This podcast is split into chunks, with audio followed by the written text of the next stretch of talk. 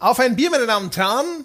Und heute, und jetzt bitte bleiben Sie ruhig, ja. Es wird vielleicht erstmal albern klingen, wird es aber nicht werden. Wir sprechen über Klos in Videospielen, über die Toiletten, über das stille Örtchen.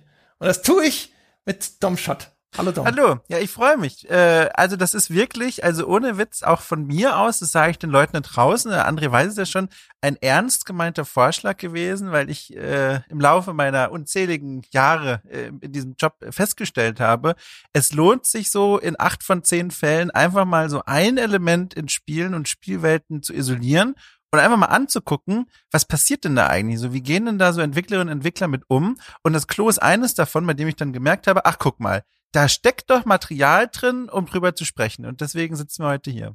Ja.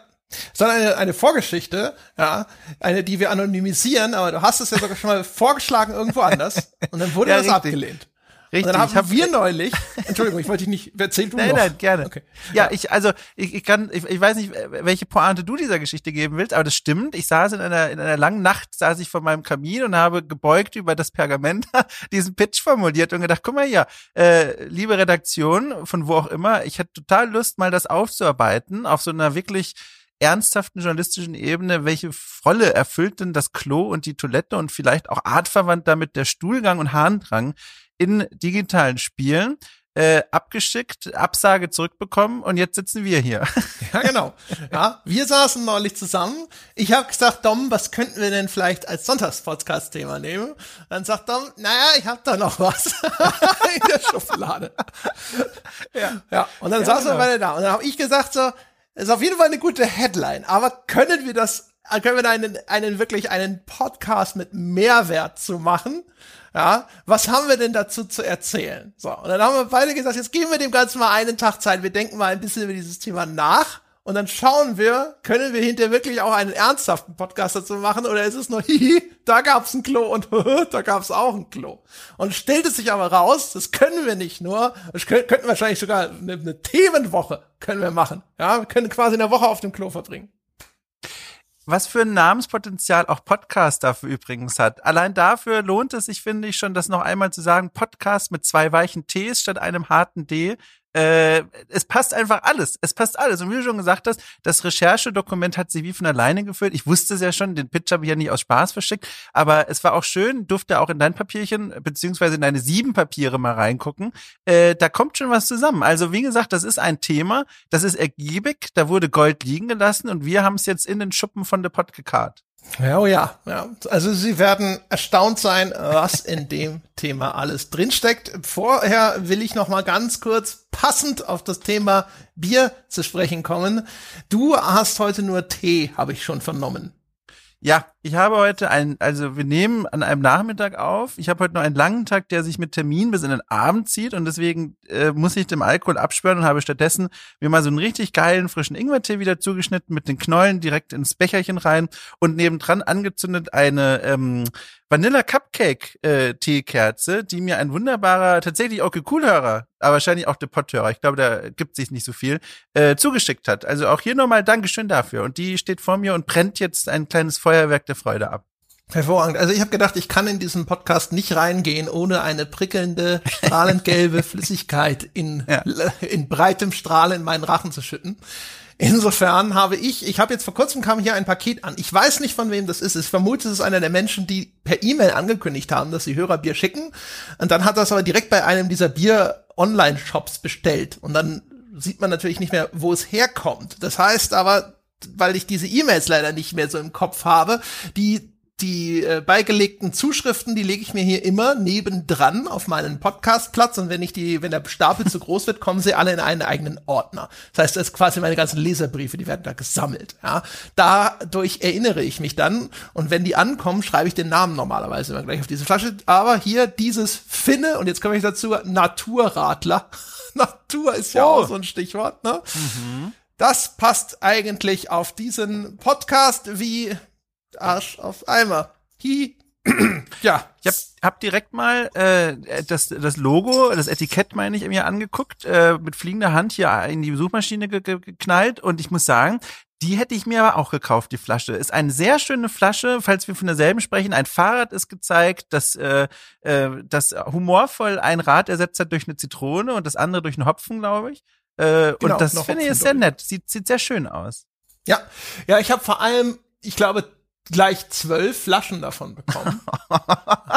glaube, Zum so, Probieren, ne? Ja, genau. Drei Sorten, jeweils viermal. Ja, also das das Gourmet-Paket. Und ähm, ich habe momentan so viel Hörerbier. Also bitte, wenn Sie, ihr seid die allerbesten Menschen dieser Welt, aber bitte wartet im Moment damit. Schickt mir erstmal nichts Neues. Es ist so voll in meiner Bude, dass ich die jetzt oben, wir haben so Hängeschränke in der Küche, dass ich die da oben drauf gestellt habe. Und da stehen jetzt diese zwölf Flaschen alle so in Reihe und Glied. Das sieht sogar sehr dekorativ aus, weil die ja alle, die kommen alle von diesem Finne von, das heißt die Brauerei so, ich nehme Stern, finde, vielleicht ist es auch nur die Marke, ist ja auch egal. Auf jeden Fall, die stehen da jetzt alle da oben. Und es ist mega irritierend, weil normalerweise steht da nichts. Und jetzt ist auf einmal die Silhouette von diesen Schränken anders. Kennst du das? Du, du läufst auf einmal durch deine Wohnung und die ersten zwei Tage war es immer so, hä? Also, ach so, das steht richtig, ich habe die Bierflaschen da hochgestellt. Ja, ich bin ja auch so ein glücklich Beschenkter, was ja auch total toll ist. Ähm, und zwar bekomme ich immer ganz viel Tee, also was heißt immer, aber ab und zu kriege ich total nett Tee zugeschickt in allen verschiedenen Verpackungsformen. Manchmal sind es so Versucherle, wie man in meiner Heimat sagt, ne, so kleine Probierpäckchen zusammengesammelt. Äh, manchmal sind es aber auch direkt vom Shop zu mir geschickt. Und da habe ich jetzt auch schon in der Küche so ein kleines Wohlfühleckchen, wo sich diese ganzen Tees stapeln. Und also mein Teekonsum ist rapide gestiegen, einfach nur um mich da mal durchzuarbeiten. Und äh, klar, also Dankbarkeit tropft aus jeder Pore von von mir, aber bin auch so ein bisschen überwältigt, weil das, also man rechnet ja nicht damit, dass man jetzt irgendwie früh aufwacht und am Nachmittag eine neue Kiste Tee in der Küche stehen hat. Ja, sowieso. Ich habe in letzter Zeit eh killer viele coole Hörersachen gekriegt. Der gute, ja wirklich, der, der, der gute Nikolaus, der, der, den kenne ich auch persönlich, der hat mir ein komplettes Corona-Paket geschickt mit Boah. Schokolade, mit äh, FFP2-Maske, Schnelltest Wahnsinn. und Bier und allen Extras sozusagen. Fantastisch, die Schokolade war sehr dunkel, das heißt, die hat dann meine Freundin äh, bekommen.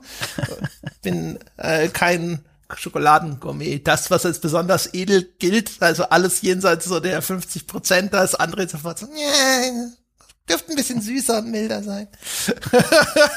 das habe ich deswegen weitergereicht, was ja nur fair ist. Die muss sowieso die ganze Zeit schon immer unter dem Podcasten leiden. Da ist es nur fair, wenn auch mal was abfällt.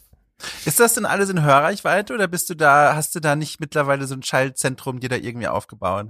Nee, dazu ist unsere Bude zu klein. Ja das geht nicht. Und ich, ich, ich sitze halt hier immer in der Küche, also in der, das Schlafzimmer ist halt fünf Meter weit weg. Ne? Und ab, mhm. ich habe ja so einige Podcasts, die ich notgedrungen immer spät abends aufnehme. Das äh, habe ich ja versucht, soweit es geht, abzuschaffen, aber manche Sachen lassen sich halt nicht anders erledigen. Und es ist halt immer scheiße, wenn jemand dann, also meine Freundin muss ja noch immer ab und zu physisch auf die Arbeit gehen. Mhm. Und wenn, und die muss deswegen auch viel früher aufstehen, als ich verwöhntes Schwein. Und wenn dann einer hier bis, keine Ahnung, noch in die Puppen sitzt und Podcast aufzeichnet und labert, ist das halt manchmal nicht ganz so ideal. Ja, hier ist das alles sehr unkompliziert. Äh, wohne ja hier alleine mit den Katern zusammen. Das Einzige, was manchmal für Irritationen sorgt, wenn ich manchmal mit dem lieben Paul zum Beispiel die Altbieraufnahmen mache, die tollen, die sind immer sehr spät und da sind die Kater mal ein bisschen irritiert, dass ich noch am Schreibtisch sitze. Und dann gruppieren die sich so halb begeistert um mich herum, damit sie halt da sind. Aber man merkt schon, eigentlich wäre Couch oder Bett bevorzugt. Äh, so ist das halt. Aber mein Gott, ne? Das sind, das sind einfach die beruflichen Herausforderungen, die unser Eins so mit sich bringt. Ja, genau. Das sind die, die Sachen im Hintergrund, von denen die ja. Leute nicht wissen, wie hart unser Alltag ist. ja. So, jetzt aber mal los. Darum, jetzt wollen wir mal bis zum Ellbogen in diese Wundertüte reingreifen. Oh. Was? Ja. das, ist, das, ist so, das ist so viel Potenzial für ja, wie, wie, im Englischen sagt man Double Entendre. Wie äh, sagt man da? da steckt aber nur zu 50 Prozent Englisch drin. Doppeldeutigkeit, das ist es. Ja, ja, ja die Engländer, die, ne, was, was, was denn, wie die Engländer sich das, ich weiß nicht, ob man das im Französischen, würde man aber nicht double sagen. Also von daher, egal. Also, wir sprechen über Toiletten in Videospielen und äh, ja, also ich zumindest habe verschiedene Kategorien ja, mir ausgesucht, wie Toiletten in Videospielen Verwendung finden. Ich weiß aber von dir, Dom, dass du eine Grundlagenkategorie bei dir in deinem Dokument stehen hast. Da geht es sozusagen um die kurzen Abriss der Geschichte der Toilette. Ja, sehr gut. Können wir gerne nach vorne ziehen. Ich habe ein bisschen auf ein anderes Stichwort gewartet, aber ist vollkommen egal, weil das macht vorne auch sehr gut Sinn. Denn die Leute draußen wissen, ich habe eine kleine Affinität zur Geschichte allgemein und deswegen war eine meiner vorbereitenden Recherchewege erstmal zu gucken, wann hat das denn eigentlich angefangen? Also ich meine, die Sache mit dem Stuhl- und Harndrang, das ist natürlich eine natürliche Körperfunktion. Das gab es quasi von Anfang an. Das ist nichts, was der Mensch irgendwann erfunden hat. Aber die Frage ist natürlich, wo packt er das denn hin? Und da habe ich mal so ein bisschen so ganz locker, flockig mal so rein recherchiert und geschaut, was ich da so finden kann. Ganz interessant, nur so ein paar, zwei, drei Eckpünktchen mal. Äh, ich habe in einem sehr spannenden Artikel in einem in einer Spektrum-Zeitschrift, einer Wissenschaftszeitschrift gelesen, dass äh, eine der ersten Spülklo-Prototypen äh, ins Jahr 2600 vor Christus datiert wird, und zwar ins heutige Pakistan.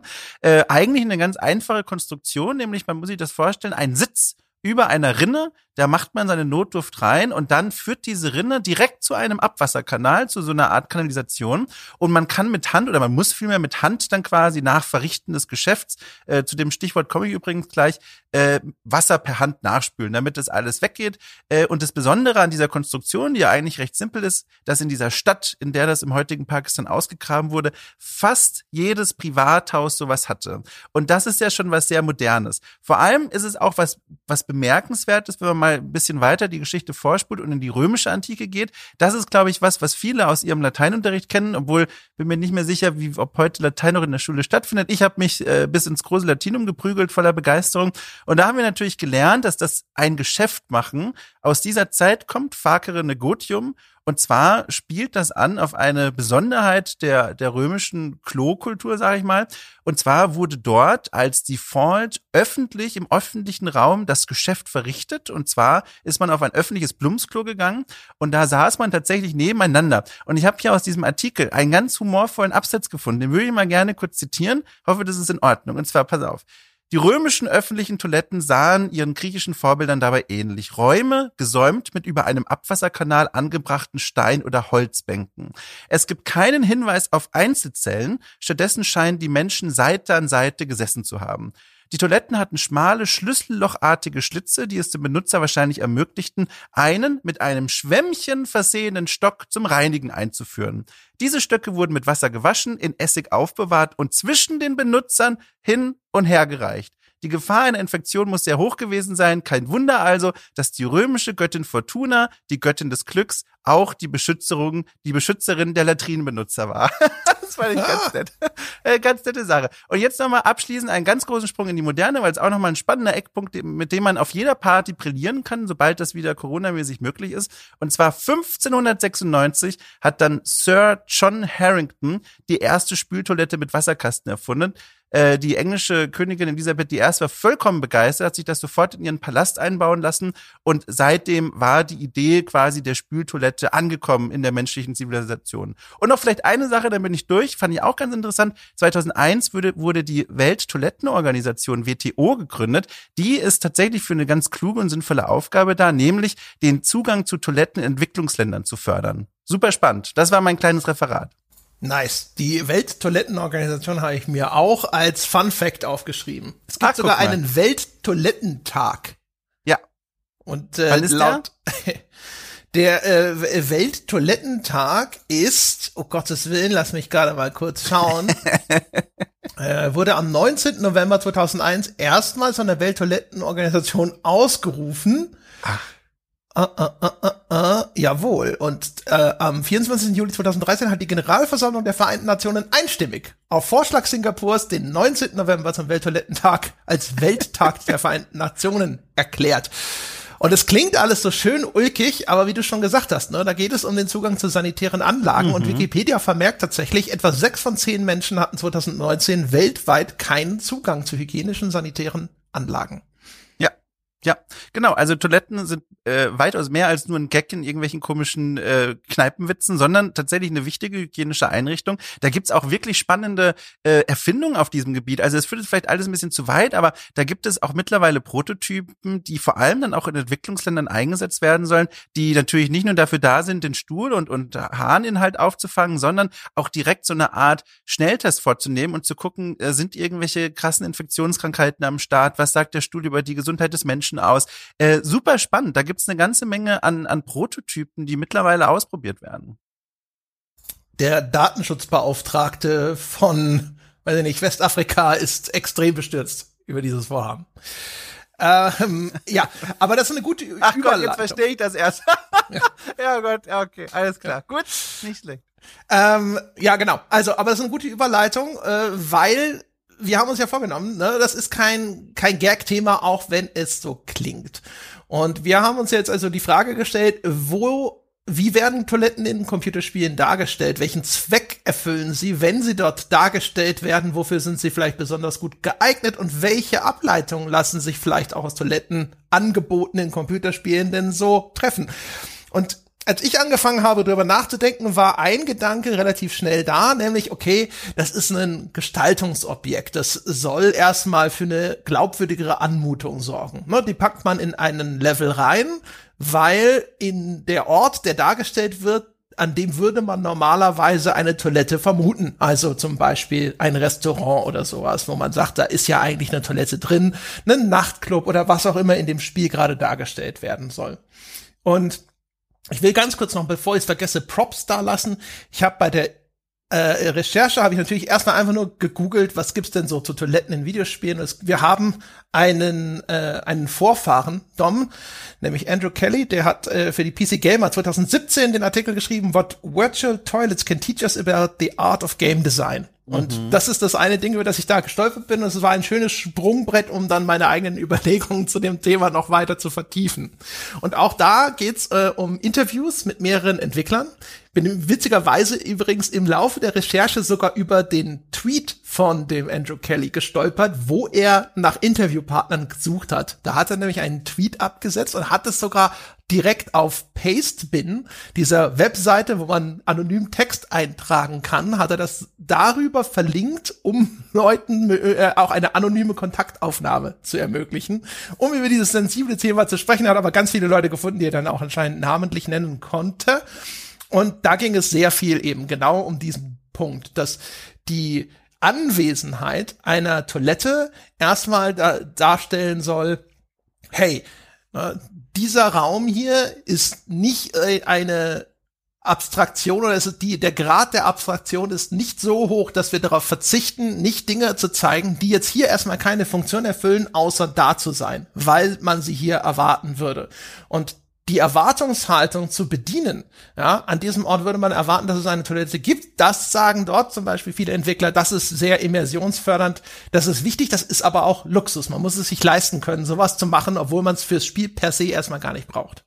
Ja, gleichzeitig gibt es dann erstaunlicherweise Spiele, in denen man die Klos ebenso erwarten würde, wo sie sogar Sinn ergeben. Ich denke an große Aufbausimulationen, in denen man das ja auch irgendwie organisieren muss. Oder ich denke auch an klassische Fantasy-Rollenspiele, in denen dann die Klos in welcher Form auch immer oft nicht vorhanden sind, gar nicht stattfinden, ob man jetzt zum Beispiel eine Taverne besucht oder irgendwie in einer Dorf, in einem Dorf oder einer Siedlung unterwegs ist. Und vor allem bei den letzteren Beispielen habe ich darüber nachgedacht, woran liegt das eigentlich, dass einem das auch nicht so auffällt? Also ich zumindest als jemand, der von sich behauptet, schon recht aufmerksam durch solche Spielwelten zu laufen, vor allem wenn mich die Spiele auch sehr faszinieren und interessieren, also gerade Rollenspiele zum Beispiel. Ähm, da habe ich mir Gedanken gemacht und gemerkt, ich sitze nicht oft vorm PC und denke mir, Moment mal, hier fehlen irgendwie die Plumpsklos, wo gehen alle aufs Klo? Ich erwarte das auf eine Art erstmal gar nicht. Und ich glaube, das hat viel damit zu tun. Das ist, glaube ich, auch was, was wir immer wieder heute in diesem, in diesem Diskussion oder diesem Gespräch immer wieder berühren werden, weil Spiele eben nicht in einem Vakuum entstehen, sondern Produkte ihrer Gesellschaft und ihrer Kultur sind, dass wir in unserer westlichen Kultur auch eben nicht wirklich über diesen privaten Akt des Stuhlgangs sprechen. Das findet in der Öffentlichkeit nicht statt und ich glaube, damit werden wir automatisch auf diese Erwartungshaltung konditioniert. In digitalen Spielen müssen wir damit auch nicht rechnen. Und wenn sie auftauchen, dann ist das schon, finde ich, schon in gewisser Weise eine Auffälligkeit, die man wahrnimmt und die man, die man auch äh, bewusst sieht. Äh, oder man akzeptiert sie es nicht da, weil sie, wie zum Beispiel im Fall dieser, dieser Rollenspiele, nicht zu dieser historischen Gravitas passt. So, also in einem Baldur's Gate, in ein öffentliches Blumsklo-Areal reinzustolpern, da würde man, glaube ich, eher einen Gag vermuten als einen, als einen hochgetretenen Grad von Immersion. Äh, und das hängt, glaube ich, wie gesagt, viel damit zusammen, wie wir in unserer Kultur auf den, auf das Klon, auf den Stuhlgang schauen. Ich glaube, es hängt da auch schon mit dem gewählten Abstraktionsgrad zusammen, weil so ein Top-Down-Rollenspiel, da bist du ja eigentlich der Spielwelt schon sehr weit enthoben. Und mhm. die Toilette ist, glaube ich, etwas, das kommt zum Einsatz gerade bei den Spielen, die sehr viel näher dran sind, also First-Person- und Third-Person-Spiele. Weil die haben eine viel stärkere, äh, stärkere räumliche Immersion oder auf die zielen sie in aller Regel ab. Und dann äh, hat das auch einen größeren Effekt. Was ich auch glaube, ist, also es ist erstens noch nicht dermaßen Usus und wie du schon sagst, Spiele werden häufig sehr zielgerichtet durchlaufen. Ich glaube, es ist nicht so, dass wenn sie fehlt, dass das so irrsinnig auffällig oder immersionsbrechend ist, sondern ich glaube, mhm. das ist eher ein reines Positivkriterium. Ich glaube, sie, sie wirkt positiv, wenn sie da ist, aber sie macht nicht äh, äh, irgendeine Art von Immersionsbruch, wenn sie fehlt, außer bei Leuten wie, wie uns, wenn wir auf Spaziergang unterwegs sind. Genau, genau, das ist der Punkt, den ich machen wollte. Das ist eben genau das, was ich interessant finde. Und ich glaube, das wird ganz stark gespeist aus unserer auch eigenen Beziehung einfach zum Klon, zu diesem Raum, weil das ist, wie gesagt, nichts Öffentliches, das ist auch nichts, was dann so präsent in unseren Köpfen herumhängt. Und deswegen ist es auch nichts, was man dann in der Spielwelt selbst erwarten würde oder vielleicht sagen wir, wonach man gezielt suchen würde. Also wenn ich in eine Kneipe gehe, das klingt jetzt vielleicht trivial, aber das ist, es lohnt sich mal so drüber nachzugehen. Wenn ich in, wenn unsere Spaziergangs zum Beispiel in diesem, in diesem Format äh, in eine virtuelle Kneipe gehe, ist einer meiner ersten Blicke sofort, wie sieht die Bar aus? Was ist das für eine Bar? Wie ist die gestaltet? Was haben sie sich für, für was für ein Design haben sie sich entschieden? Auch allein deswegen, weil ich in meinem Kopf ganz viele Bezugsbars habe von meinem eigenen Alltag, mit denen ich mich schon bewusst auseinandergesetzt habe. Das ist so ein ganz zentrales Element in so einer öffentlichen Einrichtung wie in einer Kneipe. Aber die Toiletten, ich habe mir noch nie in einer virtuellen Kneipe, als ich reingegangen, reingegangen bin, zuallererst gedacht, direkt zum Klon gucken, wie das aussieht. Das fällt mir irgendwann mal ein, aber das ist nicht mein erster Gedanke. Und ich glaube, das sind genau die Gründe, warum man dann positiv wahrnimmt, dass diese Toiletten existieren und vielleicht da sich auch bestimmte Dinge noch verbergen, über die wir noch sprechen werden, was dort alles so passieren kann, was man entdecken kann. Aber man geht nicht rein und denkt sich, mein Gott, faules Entwicklerteam, haben sie die Toilette vergessen. Kann ich, jetzt kann ich eine kleine Anekdote einschließen. Oh Und Denk zwar, an Gravitas. An, ich, ich bin eigentlich perfekt, perfekt geeignet für diesen Podcast, weil ähm, ich war als Kind äh, eine Zeit lang dafür bekannt, dass ich, wenn ich mit meinen Eltern unterwegs war und wir haben irgendwo an einem Rastplatz oder zur Station gemacht, dass ich sofort immer die Toiletten inspizieren musste. Und zwar hatte das einen Grund. Wir waren nämlich irgendwann mal unterwegs und waren auf irgendeinem Autobahnrastplatz und da gab es futuristische Toiletten. Ich kann es nicht anders beschreiben. Es waren Toiletten, die hatten automatische Türen. Man drückte auf einen Knopf, um sie zu öffnen. Ja, und dann glitt diese Tür zur Seite. Man ging da rein. Sie schloss sich auch wieder von alleine. Es spielte Musik. Es gab bunte Lichter in dem Ding. Und ich war so begeistert davon, dass ich danach immer auf der Suche war nach diesem nächsten magischen Klo-Erlebnis, das war nie eingetreten ist. Ich habe nie wieder, glaube ich, so eine coole Toilette gesehen, außer wir waren einmal im Urlaub in London und da gab es auch eine öffentliche Toilette, sondern die so Hightech war mit automatischen Türen und Musik und Schnicki-Schnack. Ja, dementsprechend. Ach, sehr schön.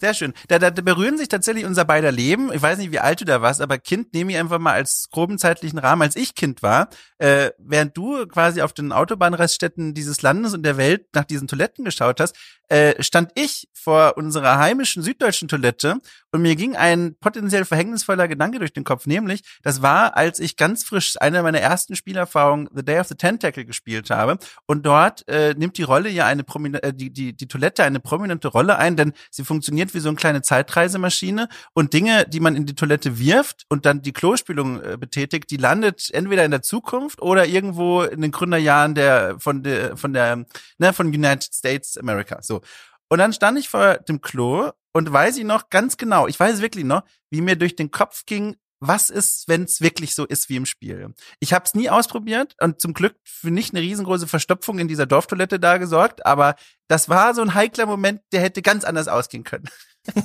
Ich kann das übrigens relativ genau datieren, weil wir waren in London 1986, da war ich neun. So. Krass, da war ich noch minus drei. Ja. Krass. Die Vorfreude baute sich dort schon auf in der Welt. So, und jetzt, äh, ich glaube, äh, jetzt, da können jetzt vielleicht äh, die Leute weniger den Kopf schütteln. Es gibt noch ein, es gibt noch ein magisches Toilettenerlebnis und das ist die Toilette in Duke Nukem 3D. Ähm, ich vermute, wenn Leute, äh, das Thema gelesen haben, ja, also die, die alle noch nicht abgeschaltet haben jetzt, die hatten zu einem erheblichen Teil auch als erstes die Toilette in Duke 3D in Erinnerung, ja. wenn sie das nötige Alter mitbringen. Ja. Äh, weil das Ding war damals ein Showcase der Interaktivität in dem Spiel. Also Duke Nukem 3D, so albern und prollig das heute wirkt, war ja in vielerlei Hinsicht ein, ein Meilenstein, auch in technischer Hinsicht. Und insbesondere was die Interaktivität dieser Spielewelt anging. Und man erinnere sich, es gab dort eben Urinale, die konntest du als Duke Nukem auch benutzen. Da kam so ein Struller-Soundeffekt, ja. Ähm, und die konnte man zerschießen. Also da hat man drauf geschossen und dann sind die auseinandergesprungen. Es ist alles super krude Grafik, stellen sich darunter nichts Tolles vor. Da wechselt sozusagen die Textur von heiles Klo auf kaputtes Klo und dann kommt eine animierte Wasserfontäne, die da so hochsprudelt. Aber das war damals sensationell. Ähm, da, das habe ich bis heute in Erinnerung, weil das damals ein solches solch überraschendes Erlebnis war. Und das ist ja bis heute eine Funktion, die die Videospieltoilette auch erhalten hat. Sie ist ein Interaktionsobjekt. Also es die meisten Spiele, die sie einbauen, erlauben dann auch eine Interaktion mit ihr, dass man mal die Spülung betätigen darf. Genauso wie das unweigerlich vorhandene Waschbecken darf man aufschrauben und dann kommt da auch Wasser raus. Vielleicht füllt sich sogar das Waschbecken, je nachdem. Ähm, und das sind so Spielereien. Ne? Das ist so wirklich dann Spiele auch oder Spielen in seiner puren Form, dass man rumläuft und in dieser interaktiven Welt Dinge versucht zu berühren, zu gucken, was lässt sich denn hier überhaupt anfassen? Was kann ich denn überhaupt bedienen? Wo sind meine ansonsten geisterhaften Hände denn auf einmal physisch tatsächlich vorhanden? Ja, und das ist ein, eine dieser Funktionen des Klos äh, von den verschiedenen, die wir beide uns da aufgeschrieben haben, die eine ganz interessante ist, weil ich das Gefühl habe, das ist nichts, was man in dem Moment für die Spielfigur macht, sondern das ist etwas für den Spieler. Das muss man vielleicht nochmal so deutlich sagen. Es geht nicht darum, in den allermeisten Fällen bei diesen Beispielen, äh, sich die Hände zu waschen oder irgendwie, weiß ich nicht, ein Waschbecken mit Wasser zu füllen, um ein Rätsel zu lösen, sondern es geht um das reine, wie du schon gesagt hast, das Spielen auf seine natürlichste, naivste, kindlichste Weise, Knöpfchen drücken und gucken, was passiert. Und das hat das ist im Grunde eigentlich auch vor allem in ernsteren Spielen, wenn ich, wenn ich an Gone Home denke oder an irgendwelche Horrorspiele, fast schon ein Disconnect mit der Stimmung in der Welt, weil das sowas Kindliches hat, da einfach Wasser aufzudrehen, dann fließt das so raus, dann drückt man auf die Klospülung oder so, macht die Klotür zu und auf, wenn das denn geht.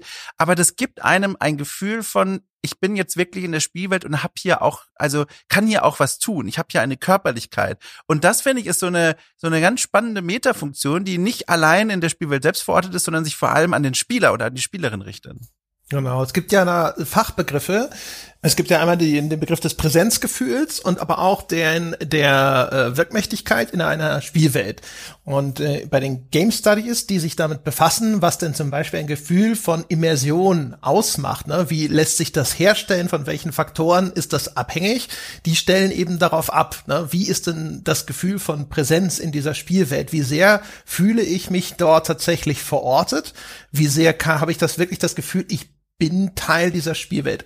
Und dazu ist eben notwendig oder zumindest ist es hilfreich, wenn ich in dieser Spielwelt tatsächlich auch Objekte manipulieren kann. Ne? Also je wirkmächtiger ich bin, desto besser habe ich das Gefühl, ich bin jetzt wirklich Teil dieser Spielwelt und nicht einfach nur ein Beobachter, der vor einem Bildschirm sitzt und sich dort irgendeine Art von Film anschaut. Und diese kleinen Spielereien, die so einen Raum funktional erfahrbar machen, die können da, glaube ich, schon einen relativ großen Wert haben. Ich habe das Gefühl, einfach so aus meinem Erleben, dass das typische Badezimmer mit hier kannst du an der Klospülung ziehen und hier kannst du den Wasserhahn aufdrehen, das ist inzwischen ein bisschen ausgetreten, dieser Pfad. Das ist jetzt meistens nicht mehr allzu beeindruckend. Man macht's aber dann meistens trotzdem. Es kommt meistens dann vielleicht auch noch irgendein Button-Prompt, der dir auch signalisiert, dass hier ist ein interaktives Objekt, hier lässt sich was machen. Ähm, und dann willst du ja mal sehen, was haben sie sich denn dafür ausgedacht. Ne? Und wo es früher noch so ein richtiger Technik-Showcase war, wo man noch ge gestaunt hat und gedacht hat, krass, das ist ein Grad an Simulation einer, einer Umgebung, den ich so noch nicht kannte. Oder im nächsten Schritt, wow, die grafische Darstellung, ja, also das Wasser, das aus dem Hahn fließt, das vielleicht sogar so einen Effekt hat, als würde sich da Licht brechen und ähnliches. Ähm, all diese Dinge, das macht jetzt nicht solche Fortschritte, dass man heutzutage bei so einem, keine Ahnung, bei Cyberpunk stehst du nicht mehr staunend vor dieser Toilette. Aber das Ausprobieren und das, ich will sehen, was es macht, ich will sehen, wie es funktioniert und es ist eine Option da, überhaupt mit dieser Umgebung zu interagieren. Das ist cool. Und der Wert ist vielleicht sogar genau darin, dass es so unnötig ist. Ja, dass es nur existiert, weil es halt geht ich finde es halt spannend, weil eigentlich kann man da ja schon eine Menge machen, wenn man mal auf diese Ebene geht. Die berührt ja dieses, ich kann hier Knöpfchen drücken, dieses Technikprotzen. Das hätte ja durchaus eine Entwicklung sein können, die weiterläuft. Aber stattdessen, und das finde ich eine ganz spannende Beobachtung, ist das irgendwo gefühlt, wenn man so einen Querschnitt der Videospiele oder wenn ich einen Querschnitt der Spiel Videospiele nehme, die ich in den letzten 20, 25 Jahren gespielt habe, irgendwo mal stehen geblieben. Denn wenn ich heute in den allermeisten Spielen, da gibt's jetzt noch so Ausnahmereißer wie, wie ein unglaublich grafisch beeindruckendes Spiel wie Resident Evil 8, wenn ich da ein Waschbecken in anderen Spielen anmache, kommt da eine Wasserflüssigkeit raus, die ich mit meinen Augen aus dem Jahr 2021 ganz klar erkenne als, okay, da kommt jetzt so Wassertextur raus. Es sieht meistens, finde ich, auch nicht gut aus. Und was früher mal etwas war, wo man dachte, wow, krass, so interaktiv ist das und so krass kann Wasser in der digitalen Welt aussehen, denke ich mir heute, das ist ganz schön, ganz schön komisch sieht das aus. Das ist fast schon eine Sollbruchstelle für die Immersion. Und man hätte ja diesen Weg theoretisch weitergehen können. Man könnte ja sagen, okay, wir, wir machen diese technische Entwicklung weiter, wir lassen da Wasser rausfließen, das tröpfelt auch richtig schön am Waschbecken, das Waschbecken ist dauerhaft nass, vielleicht gibt es noch so kleine Tröpfchen, die an den Badspiegel fliegen oder auch der Badspiegel selbst, der über dem Waschbecken ist. Häufig siehst du gar, gar keine Spiegelung, weil das technisch schwierig äh, zu veranstalten ist und umzusetzen ist, dass das gut aussieht. Ähm, und das ist ganz spannend, weil diese, wie gesagt, diese Funktion des Technikprotzens, die ist in den Hintergrund getreten und mittlerweile für mich persönlich fast schon eine Sollbruchstelle für die Immersion geworden. Ja, also in dem Artikel äh, von PC Gamer, da ist, sind ja Entwickler, die sogar im Grunde genommen sagen, das ist fast schon so eine Art Statussymbol. Also du kannst es dir leisten, so einen Klo zu designen, einfach nur, weil du es kannst. Ne? Du hast die Ressourcen dafür und du belegst dem Spieler gegenüber auch eine gewisse Detailtreue damit. Ähm, aber das, das ist halt, ne, wenn jeder ein Porsche fährt, ist es kein Statussymbol mehr und inzwischen, zumindest jetzt bei den, sag ich mal, immersiveren Spielen auf einem etwas höheren Niveau, ne, also alle Third-Person, First-Person-Shooter oder sowas, da, wo man sie vermuten würde, gibt es sie meistens auch. Das heißt also, auf der Ebene funktioniert es dann irgendwann nicht mehr, wenn es halt jeder irgendwo mehr oder weniger pflichtschuldig, ja, oder weil es inzwischen Best Practice ist in sein Spiel einbaut. Und jetzt müsste man irgendwo noch mal versuchen, einen draufzusetzen, aber da wird es natürlich dann schwierig. Ja aber, aber der Punkt ist ja, den ich versuche zu machen, man könnte ja, und das wäre gar nicht so schwer, stell dir vor, einfach ein Waschbecken in einem aktuellen First-Person-Shooter und wenn du da mit der Physik-Engine irgendwas ins Waschbecken legst, dann, dann blockiert das und wird voll, läuft über und das Wasser breitet sich natürlich und logisch auf dem Boden aus. Aber das gibt's ja eigentlich nicht. Und das meine ich, also das Potenzial, um diese Immersion weiterhin aufrechtzuerhalten und auch technisch noch zu beeindrucken, das ist immer noch da, aber es hat irgendwann aufgehört, sich in diese Richtung weiterzuentwickeln, weil, weil es nicht als wichtig erachtet wird wird. Das ist mein Eindruck. Klar, irgendwann laufen halt einfach wahrscheinlich dann äh, Aufwand und Ertrag auseinander. Ja. Ne? Du brauchst ja, ja, auch überhaupt erstmal eine Mechanik, um etwas aufzuheben und in das Waschbecken zu stopfen, um es damit dann zu verstopfen. Ich habe aber tatsächlich vor gar nicht so langer Zeit ein Waschbecken gesehen, das sich langsam gefüllt hat. Also insofern, das, das ist mir aber auch schon gleich in Erinnerung geblieben. Ich könnte leider den Titel nicht mehr konkret benennen, aber ich, das ist, das ist auch ein Effekt, der geht über das übliche Maß hinaus, weil normalerweise mhm. läuft das Wasser da rein und es verschwindet einfach, wenn es, ne, du siehst vielleicht noch ein kleines Plätschern, äh, aber ansonsten macht sich keiner die Mühe zu sagen, dieses Waschbecken füllt sich jetzt, weil es vielleicht unten ne, verschlossen ist aus irgendwelchen äh, Gründen und als ich das Waschbecken dann langsam füllte, war das schon so wieder so ein kleiner Aha-Moment. Und man sieht also solche, solche Kleinigkeiten, die können schon hängen bleiben. Also insofern, das für mich hat sowas immer einen Wert. Ich mag das. Das ist einfach nur diese Überraschung, ne? der Überraschungsmoment, dieses, oh, es geht. Oh, guck mal, das mhm. macht es. Das macht etwas, damit habe ich nicht gerechnet. Obwohl es vielleicht sogar das ist, was man vielleicht natürlich erwarten würde. Ne? Ein Waschbecken mit Stöpsel. In der realen Welt erwarte ich, dass das Wasser das Waschbecken langsam auffüllt. Aber in einer Spielwelt bin ich es nicht gewohnt, dass dieser Grad von Simulation darin enthalten ist.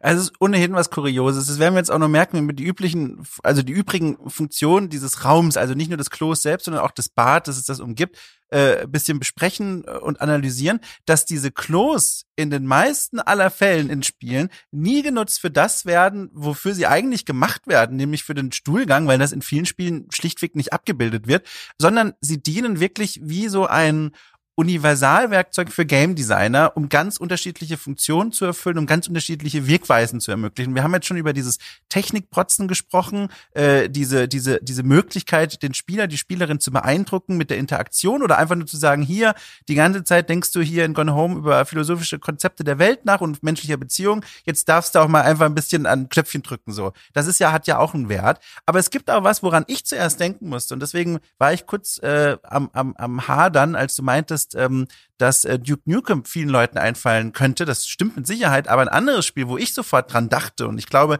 viele werden mit dem Kopf nicken, hoffentlich, ähm, ist die Silent Hill-Reihe. Da ist eigentlich egal, welches Spiel du aus dieser Reihe rausnimmst. Ich muss vor allem an Silent Hill The Room denken, ausgerechnet an das. Aber dort erfüllt das Bad und das Klo eine Funktion, die finde ich fast schon eine Schwerpunktfunktion von so einem Bad und von so einem Klo ist, nämlich vor allem als ein Ort des Horrors. Dort werden alle Oberflächen von, vom Klo, von der Klobrille bis zum Bad selbst, bis zu dem Waschbecken genutzt, um zu transportieren, du bist in einer Umgebung, die dir Angst macht, die seltsam ist, wo irgendetwas nicht stimmt. Ja, jetzt musste ich kurz in meinem, äh, meinen Notizen scrollen. Der Toilettenhorror kommt bei mir erst später. Aber ja, wir können da gerne hinspringen. Das passt sehr schön zu dem, was du jetzt schon zweimal gesagt hast, so ein bisschen. Mhm. Ähm, äh, da, die, die Toilette und das, was man da tut, insbesondere, das ist etwas, das wird bei uns weggeschoben. Ne? Das ist äh, gesellschaftlich tabuisiert. Das äh, merkt man auch an Sachen, die so humorig gesagt werden, sowas wie schöne Frauen pupsen nicht und solche Geschichten. Ne? Also das ist äh, etwas, was das ist etwas Grobes und Vulgäres, was auf Toiletten geschieht. Und dementsprechend wird es abgekapselt, was es für den Horrorfilm aber natürlich ideal macht. Ne? Wenn man wenn auf der Toilette, da geschehen erstens gesellschaftlich verpönte, aber auch sehr intime Dinge. Also das ist ein Ort, in, an dem man ein bisschen verwundbar ist. Und wir hatten vor gar nicht so langer Zeit zum Beispiel ja auch ein Spiel, das sich das nutzbar gemacht hat, nämlich Mundown. Da haben wir beide sogar einen eigenen Podcast zu gemacht und wir haben auch dort über eine Szene gesprochen, die findet auf einer Toilette statt. Unsere Figur muss noch mal, sitzt auf dem Klo und dann kommen auf einmal irgendwelche Monster an. Und das ist natürlich deswegen auch eine starke Szene, weil das ein verwundbarer Moment ist. Ne? Mit heruntergelassenen Hosen erwischt, sagt man ja sogar umgangssprachlich und das passiert uns jetzt in dem Moment ganz genau. Das ist nun wirklich der letzte Moment, wo du sowas gebrauchen kannst. Ja, da werden, also das komplette Klaviatur der, der Horrorlehre werden bei einem Klogang abgehakt. Wie du schon gesagt hast, das allererste, was einem da einfällt, ist der Moment der Verletzlichkeit. Wissen alle, die, die mal vielleicht sogar eine öffentliche Toilette benutzt haben, an einem Ort, wo sie sich nicht ganz sicher waren, ob die Tür halten wird, wenn jemand äh, reinpoltern möchte und denkt, die wäre frei. Äh, das ist einfach ein Moment, man, wie du schon gesagt hast, man, die Hosen sind runter. Es ist einfach ein komisches Gefühl. Äh, man fühlt sich nicht komplett sicher, wenn man nicht bei sich daheim ist. Ähm, dazu kommt äh, oft ein Verlust der Übersicht, die man, äh, also die Übersicht, die man opfert, wenn man in so eine Klokabine reingeht, wenn man ein Klo benutzt, auch wenn man so ein Standklo, so ein Pissoir benutzt wie in Duke Nukem.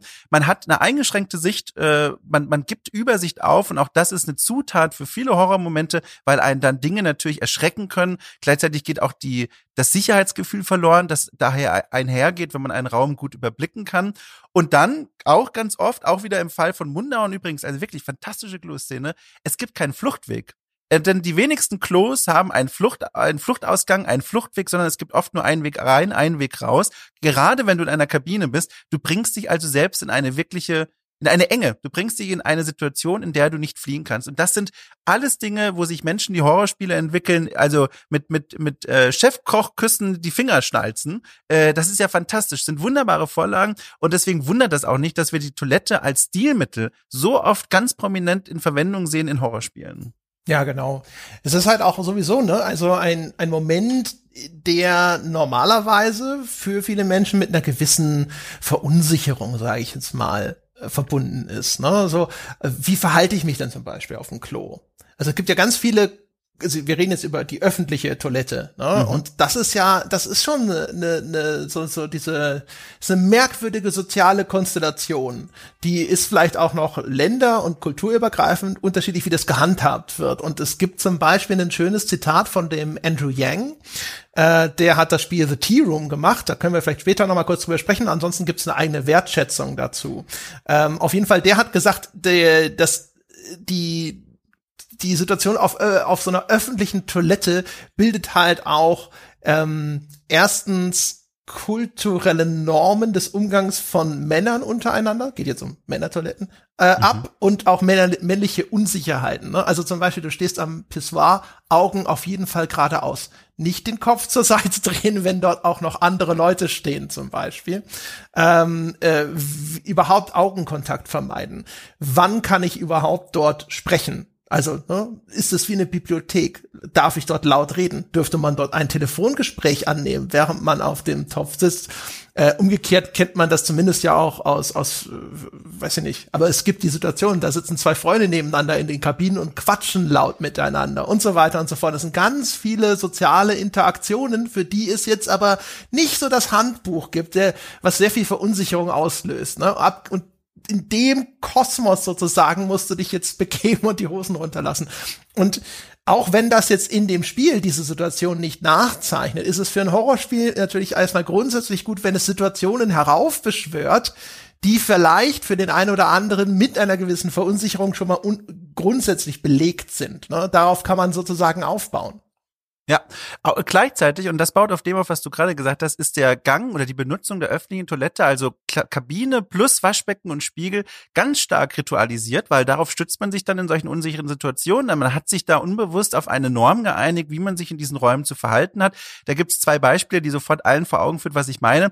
Du würdest nicht, wenn du in einer Klokabine sitzt zum Beispiel und neben dir auch jemand äh, das Klo benutzt in einer Kabine, äh, unter diese, diese Durchreiche durchlangen und versuchen, seine Schuhe zu berühren. Das ist zum Beispiel was, was ist so hoch angenehm ist. Es ist ein direktes Durchdringen der Privatsphäre. Macht man nicht. Auch da wieder, ne? Alle Leute werden sagen, klar macht man das nicht. Aber was ich immer interessant finde bei diesen Reaktionen, bei diesen Instinktreaktionen ist, warum ist das denn klar? Also mal zu hinterfragen, warum ist es denn klar, dass man das nicht macht? So, das ist das eine. Das andere ist, da gibt's auch viele Memes, die darauf aufbauen, auf diesem Ritual, auf das sich ein, alle unbewusst geeinigt haben, in Männertoiletten jetzt wieder, weil das jetzt der Hauptort ist, wo ich meine Erfahrungen herschöpfe.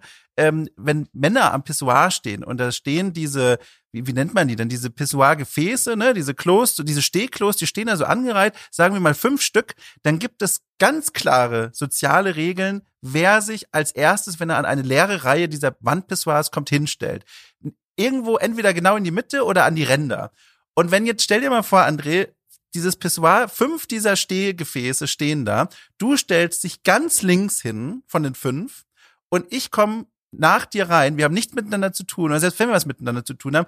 Und ich stelle mich bei allen freien Pissoirs direkt neben dich an das Pissoir. Das ist was Komisches. Das ist, du wirst dich sofort fragen, warum steht der direkt neben mir? Und das ist genau eines dieser Rituale, das dann durchbrochen wird. Und warum erzähle ich das alles? Leute, die Videospiele entwickeln, die wissen ja, dass Menschen zumindest aus unserem geprägten Kulturraum da reingehen und eine gewisse Erwartungshaltung haben, wie die Räume aufgeteilt sind, was hier passieren soll. Und mit diesen Erwartungshaltungen kann man dann ganz, ganz effektiv brechen. Genau. Bei der, bei diesem ungeschriebenen Gesetz geht es natürlich um Privatsphäre. Ähm, und äh, da, damit kann man natürlich dann zum Beispiel auch schöne Spielchen treiben als mhm. Autor eines Horrorspiels. Ich habe ein Beispiel gefunden, das da super schön zu passt, und zwar ist es Amnesia, A Machine for Pigs, der zweite Teil von Amnesia, der von einem anderen Studio gemacht wird, nämlich von The Chinese Room und nicht von Frictional. Frictional heißen sie, ne? Ja, ich glaube, ja. Frictional Games. Und in, da gibt es zum Beispiel auch eine Toilette. Und die ist erstmal nicht wahnsinnig bemerkenswert, ne? typische, relativ hübsch eingerichtete Toilette. Hat einen dieser typischen nicht funktionalen Spiegel. Du hast das vorhin schon erwähnt. Einen richtigen Spiegel mit richtiger Reflexion und Sicht auf die Spielfigur und so in Spiele einzubauen. Das ist technisch nicht ganz trivial, auch von den Anforderungen, die das dann zusätzlich an die Hardware stellt. Deswegen wird gerne darauf verzichtet. Kommt man rein, denkt sich erstmal nichts dabei. Dann stellt man aber später fest, wenn man auf der anderen Seite äh, ankommt, dieser Spiegel ist durchlässig. Das heißt, es ist ein Beobachtungsposten. Und hier wurde also in der Vergangenheit eine Figur in der Erzählung von Amnesia beobachtet, sogar auf dem intimst möglichen Ort, ja, durch diesen zweiseitigen Spiegel. Und das ist natürlich dann auch wieder gruselig, ne? Dieser extreme Bruch der Privatsphäre. Das ist, äh, das bricht eigentlich so viele soziale Normen, dass das in sich schon gruselig ist, mal abgesehen davon, dass keiner will, dass man dabei beobachtet wird, wenn man aufs Klo geht. Ja, und dann gibt's noch so Spiele äh, wie Silent Hill Room, Klammer auf, äh, völlig unterschätztes Horrorspiel übrigens, Klammer zu. Ähm, und das geht natürlich noch mal richtig weit auf der Metaebene, aber auch direkt auf der räumlichen Ebene, denn dort gibt es das prominente Loch im Bad, im Klo des Apartments, in dem man sich vor allem befindet. Und dieses Loch, durch das man durchklettern kann, dass sich wirklich das gewaltsam, muss man schon sagen, in diese Verkachelung des Bades, des eigenen privaten Bads reingebohrt wurde. Durch dieses Loch kommt man in die, ja, ich sag mal, Parallelwelt Welt, in die Welt, wo alles ein bisschen anders ist, wo alles ein bisschen gruselig ist, wo sich auch der Großteil des Horrors abspielen soll in diesem Spiel. Äh, und das geht natürlich nochmal auf diese Metapher drauf, dass diese Orte, Klos per se erstmal was Besonderes sind. Aber ich finde auch der, der Akt des Klospülens hat ja auch was von, also ich schicke was aus meiner Welt in eine andere Welt. Das klingt jetzt so ein bisschen banal, aber weißt du, was ich meine? Man, man, man, man, man macht ja was, wo etwas dann verschwindet. Und das wird ja von dieser Idee des Tunnels und des Betretens einer anderen Welt in Silent Hill The Room dann auf die Spitze getrieben. Und auch das, finde ich, hat einen anderen Effekt, wenn das Loch im Bad gebohrt wird, als wenn es zum Beispiel im Wohnzimmer gewesen wäre und der Küche. Nee, im Bad hat es einen ganz besonderen Effekt.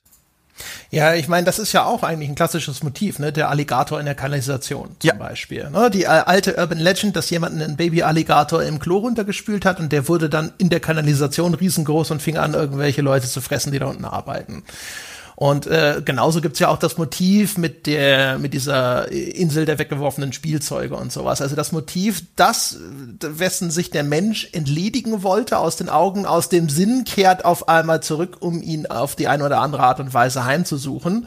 Und das kann man natürlich jetzt auch auf diesen Raum übertragen ein, ein, das Bad quasi, das Klo, also ein bisschen so ein Ort für das Gewissen, ne? Also wenn man mal so in diese Richtung geht. Die Sachen, die man da unterbewusst wegdrücken will, die werden da weggespült und drohen dann wieder zurückzukehren. Das finde ich ganz spannend. Eine Sache übrigens, die, die, die ist ziemlich selbsterklärend und da werden sich vielleicht Leute schon fragen, wenn wir über Horrorspiele und das Klo und das Bad sprechen, warum wir das noch nicht angesprochen haben. Aber an der Stelle will ich es mal tun. Natürlich das Klo und das Bad selbst als Ort des grafischen Horrors, einfach, also völlig heruntergekommene Badarchitektur Architektur, Schimmel, äh, Blutspritzer an Wänden von Kabinen. Ein Klassiker, den es vor allem auch in den Silent Hill Spielen gibt und die dadurch exerziert werden, sind die Kloschüsseln, die gefüllt sind mit Blut. Also dieses Motiv von hier wird ein vertrauter Ort so ein bisschen entfremdet, weil statt dass da Wasser drin steht, steht da kalt komplett Blut drin. Das, das sorgt für diesen Gruselmoment, für diesen Schockmoment. Und Schock ist ein guter Stichwort, weil wir haben ja schon über die Klokabinen selbst gesprochen als architektonische Einheit, also kleiner geschlossener Raum, in dem man keine Übersicht hat. Der wird natürlich auch super gerne für Jumpscares genutzt. Gerade in Horrorspielen. Der Klassiker, da weiß bestimmt jeder denkt da oder viele denken da an eine bestimmte Szene in irgendeinem Horrorspiel oder auch in einem Spiel, das dieses Stilmittel benutzt. Du kommst in ein Bad rein, rein. Da sind drei geschlossene Klokabinen. Und ich glaube, sehr viele Menschen, ich eingeschlossen, würden sich sofort denken, okay, hinter einer Tür ist doch mindestens irgendein Jumpscare versteckt. Die Frage ist nur was und die Frage ist, stimmt das wirklich? Und allein diese Situation, man kommt in, in einem solchen Spiel in ein Bad rein, drei geschlossene Klokabinen, man rechnet schon damit, hier wird irgendwas passieren. Und selbst wenn nichts passiert, ist ein Effekt eingetreten. Und das ist auch was ganz Spezielles. Genau, ja, das waren jetzt gleich mehrere Sachen. Bleiben wir vielleicht mal bei dem Layout. Ja. Ähm, das Layout von so einer öffentlichen Toilette mit mehr, einer Reihe von mehreren Kabinen ist halt in vielerlei Hinsicht ganz praktisch sozusagen. Du hast also eine Abfolge von kleinen Räumen, in denen kann sich immer etwas verbergen. Ähm, das gibt's ja auch im Film zum Beispiel, wo sich das zunutze gemacht wird. Ein Film, der mir immer gleich dazu eingefallen ist, ist der einzige, der letzte Zeuge, ich glaube der einzige Zeuge, der alte Film mit Harrison Ford ähm, da geht es darum, dass ein kleiner Junge, ich glaube aus einer Amish-Kolonie oder sowas, der beobachtet jedenfalls einen Mord auf einer öffentlichen Toilette. Und dann bemerkt der Killer oder er hört ein Geräusch und vermutet, dass sich jemand also in diesen Klokabinen versteckt. Und dann beginnt er dort die Türen einzutreten. Und das Kind muss jetzt dann irgendwie in letzter Sekunde dieser, vor der Entdeckung flüchten. Und das ist wie ein Countdown. Ne? Du siehst, da ist das Kind und dann geht eine Tür auf, die nächste Tür auf, die nächste Tür auf. Ja, und es ist wie ein Countdown, der läuft bis zur Entdeckung Entwicklung dieses Kindes. Und das baut natürlich einen gewissen Druck auf. Und das kann man sich in Spielen ähnlich zunutze machen. Da ist es vielleicht ein bisschen mehr wie so eine Lotterie, weil du nicht weißt, hinter welcher Tür wartet jetzt vielleicht der Jumpscare oder auch nur irgendein erschreckendes Bildnis. Aber es ist für dich ja auch erste Tür auf, nichts. zweite Tür auf, nichts, sind noch zwei Türen übrig sozusagen und weil du ja zumindest vermutest, irgendwo erwartet dich jetzt etwas Erschreckendes, ja, wächst auch hier der Druck auf den Kessel. Und der, der andere Aspekt, den du auch schon angesprochen hast, ist natürlich die Arten von Horror, die man dort einsetzen kann. Äh, das muss ja nicht der Jumpscare sein, sondern vor allem ist das Klo auch ja ein Ort, an dem Hygiene besonders groß geschrieben wird. Mhm. Ähm, deswegen sind die allermeisten Einrichtungen in Toiletten auch entweder rein weiß oder zumindest sehr hell, ne? Um quasi Hygiene zu gewährleisten, damit Schmutz deutlich sichtbar ist, beziehungsweise du auf einen Blick erkennen kannst, das ist sauber. Ja, und dafür ist eben ein heller Untergrund ist deswegen wichtig. Und ähm, das heißt erstens äh, ein heller weißer Untergrund, gerade so ein reines Weiß, ja, so ein unschuldiges Weiß, das bietet sich hervorragend an als äh, für einen starken Kontrast. Also wenn dort auf einmal grellrote Blutspritzer sind, es gibt in Doom 3 diese Szene, wo dieser, weiß nicht, diese großen vierbeinigen Dämonen, ja, die die die ursprünglich diese äh, Schweinchen rosafarbenen gewesen sind, die gibt's in Doom 3 auch. Und da gibt's eine bekannte Szene, die war glaube ich schon im ersten Trailer zu Doom 3 drin, wo eines da so, eine, an einer Leiche herumfrisst und die Bauchdecke aufreißt. Und das passiert auf wunderschönen hellen Klokacheln, ja, damit halt da dieser Kontrast sehr stark ist. Und umgekehrt, wenn man in die eklige Richtung gehen will, wir haben vor gar nicht so langer Zeit eine Folge zu Resident Evil 7 aufgenommen, wir beide wo wir äh, in einem On Detail über den Spieleinstieg von Resident Evil 7 gesprochen haben. Und da haben wir sehr mhm. ausführlich darüber gesprochen, wie das versucht eben das, äh, das Thema dieser Durchseuchung einer Umgebung visuell zu spiegeln, indem es überall jede Geschmacksgrenze mit Verstoßen gegen Hygieneregeln ja, äh, zu erzeugen versucht. Und das Klo ist natürlich super für sowas. Also ne, ein richtig zugesifftes, widerliches Klo, das ist abstoßend. Und das ist natürlich etwas, das will der Horrorfilm oder das Horrorspiel sich gerne zu Nutzen machen, weil das was ist, das sich so ein bisschen aus deiner psychischen Balance bringt schon mal. Das ist etwas, das geeignet ist, um dich psychisch schon mal zu destabilisieren. Wenn die Umgebung so oppressiv widerlich ist, dann bist du auch empfänglicher für die anderen Grusel- und Schockimpulse, die dich da erwarten. Ja, genau. Vor allem, wie du schon gesagt hast, weil der Kontrast eben so groß ist. Man findet keine größere Einrichtung, oder man findet keine Einrichtung, die einen größeren Kontrast zu Ekel bietet als das Klo.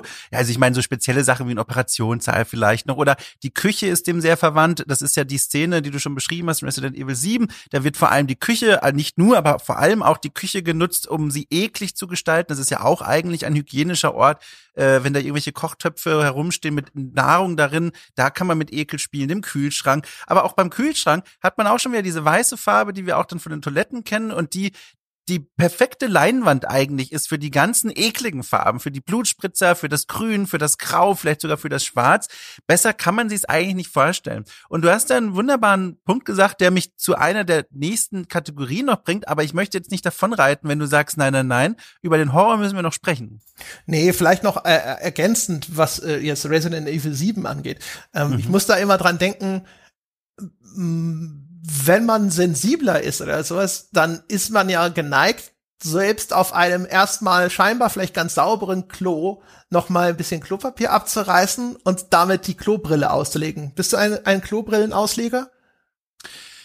Ähm, ich bin tatsächlich ein Grob äh, Klobrillenausleger. Ja, äh, tatsächlich ja. Ähm, ich war es äh, lange Jahre meines Teenagerlebens nicht und dann habe ich immer mehr öffentliche Toiletten kennengelernt und auch was andere Leute damit so anstellen. Dann habe ich das diese, diesen Brauch für mich entdeckt und ich halte das für sehr sinnvoll. ja, es wird ja inzwischen bei manchen Toiletten sogar unterstützt. Es gibt ja manche Toiletten, die halten sogar diese klobrillenförmigen Papierstreifen bereit. Ja. Kennst du das, wo man das einfach ja, so das ja. eine Ding komplett drüberlegen kann?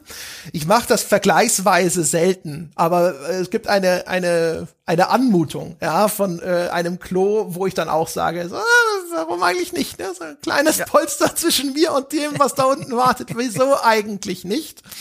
Und auf jeden Fall, das zeigt ja schon, dass das ein sensibles Örtchen ist. Und dann gibt's ja in Resident Evil eine Szene, ähm, wo man ein Objekt aus einem Klo fischen muss. Und das Klo ist gefüllt auch mit so einem Schleim, der eher so grau, schimmelig aussieht, weil das ganze Thematik des Spiels dreht sich auch um so einen Schimmelbefall. Und dann muss die, sieht man einfach die Spielfigur, die dann halt wirklich dann bis zum Ellbogen in dem Ding rumwühlen muss, um dieses Objekt zu finden. Und das ist halt auch doppelt widerlich, weil das ein Klo ist. Weil selbst, als ob diese diese Flüssigkeit selbst nicht eklig genug ist, weil es ein Klo ist, macht man das Kopfkino an und stellt sich vor, was für Schätze sich dort vielleicht noch finden.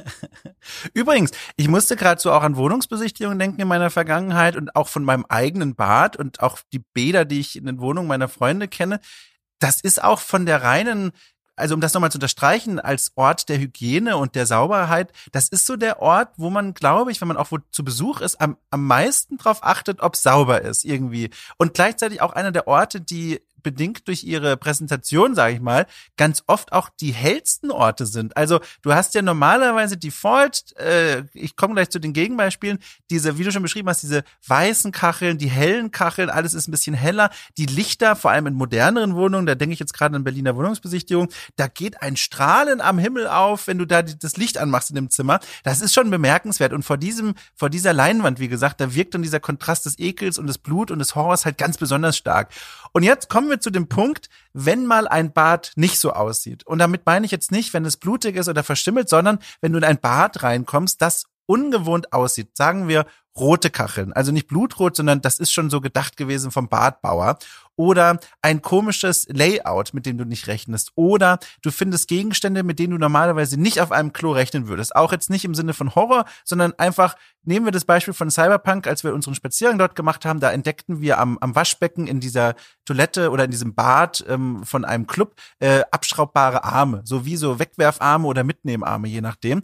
Und was damit ein Spiel machen kann, dadurch, dass der Raum eben in unserer Vorstellung so stark genormt ist, durch diese Besonderheiten eine Geschichte erzählen. Und damit kommen wir zu dieser nächsten ganz großen Funktion. Die sind übrigens alle nicht voneinander getrennt. Die fließen ganz oft natürlich ineinander über, aber zur Analyse jetzt mal so ein bisschen getrennt. Und zwar die Funktion äh, zum Worldbuilding, dass die Klos und die Toiletten und die Bäder, ob jetzt im öffentlichen Raum oder im privaten Raum im Spiel, ganz viel verraten können über die Welt und die Menschen, die diese Klos benutzen. Ja, das, also was so unter dem Begriff Visual Storytelling gerne zusammengefasst wird. Ne? Also sowas ver verrät viele Informationen und wie du schon richtig gesagt hast, dass wir haben eine sehr stark normierte Vorstellung davon, wie ein Klo aussieht. Helle Kacheln, Spülung, sehr weit verbreitet zum Beispiel auch der wirklich sichtbare Wasserkasten. Es sollte, es gibt Klopapier, es gibt eine Klobürste, es ist meistens gekachelt oder es ist zumindest eine leicht abwischbare Oberfläche und so weiter.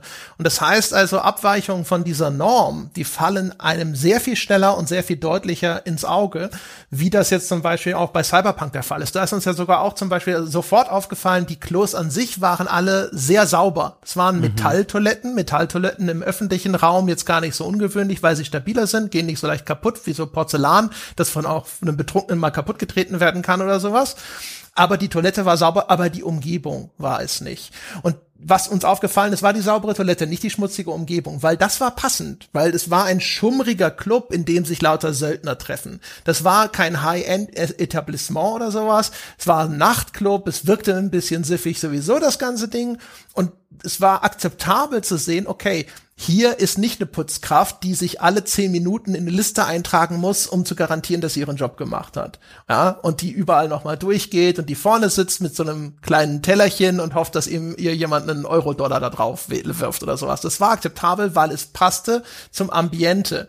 Wäre das uns zum Beispiel in dem High-End-Hotel, das wir in unserem Spaziergang durch Hitman äh, besucht haben, da hätten wir sofort gesagt, Moment mal, das würde hier nicht so aussehen. Das heißt also auch da, ne, man hat eine bestimmte Erwartungshaltung, auch gemessen an dem Rahmen, in dem dieses Klo sozusagen existiert. Und wenn das gebrochen wird, dann wird es auffällig. Im Falle von Cyberpunk war es jetzt zum Beispiel unabsichtlich, äh, dass das Klo so sauber war.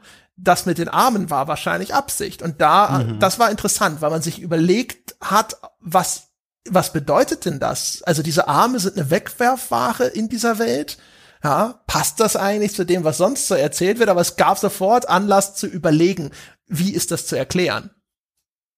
Ja, und das ist wirklich was ganz Fantastisches. Auch da, der, der, der schnallt dann die Narrative Designer mit den Zungen, weil das so toll ist. Äh, in einem jüngst aufgezeichneten Spaziergang, der zum Zeitpunkt unserer Aufnahme noch gar nicht veröffentlicht wurde, deswegen verrate ich jetzt einmal mal den Titel nicht, aber ist ja auch egal. Verrat einfach.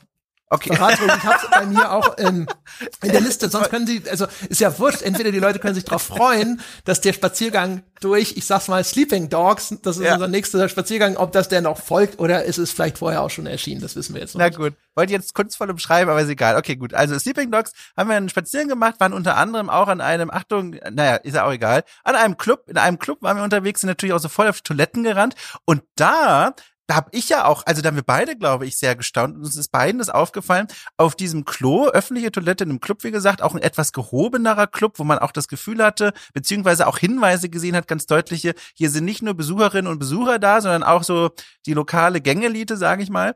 Äh, auf diesem einen öffentlichen Klo haben wir nicht nur eine Ziehmaschine, so einen Automaten in der Wand gefunden für Kondome. Das, damit rechnet man. Das ist ein, finde ich, in solchen moderneren Settings recht häufiger, also eigentlich komparativ, also so mittelhäufige Form von, von Detail. Oft auch als Gag, aber manchmal auch einfach so, ja, hier sind halt einfach Kondomautomat. Aber nebendran war ebenfalls in die Wand eingelassen äh, ein, ein Automat für Tampons. Und das ist halt was, was es in der modernen Welt aus irrsinnigen Gründen noch nicht mal so häufig gibt, zumindest nicht in, in den Gemeinschaftstoiletten, sage ich mal, in denen ich schon in meinem Leben war. Und da dachte ich mir, ach guck mal, das hat, das hat eine Aussage. Das bringt eine Aussage mit sich über das Klientel dieser Toilette und dieses Clubs allgemein, aber auch die Art und Weise, wie dieser Club sich in dieser Spielwelt inszeniert. Und das war, das war wieder so ein Beispiel von ganz vielen, wo in einem so ein Detail ganz, ganz viel Narrative Design drinsteht, wo viel verraten wird über die Spielwelt selbst. Ja, eben auch über die kulturellen Normen. Ne? Also das mhm. in dem Falle von Sleeping Dogs war ja eine gemischte Toilette. Ne? Männer und Frauen gehen auf die eine gleiche Toilette. Und das ist ja auch schon mal etwas, das muss kulturell zulässig sein, dass so eine Toilette existiert. Das ist mhm. ja etwas, wir haben ja heutzutage zum Beispiel auch dann äh, Diskussionen darüber, wie ist das eigentlich mit nicht-binären Personen? Welche gibt es für die eine eigene Toilette? Wenn nicht, dürfen sie sich aussuchen und so weiter und so fort.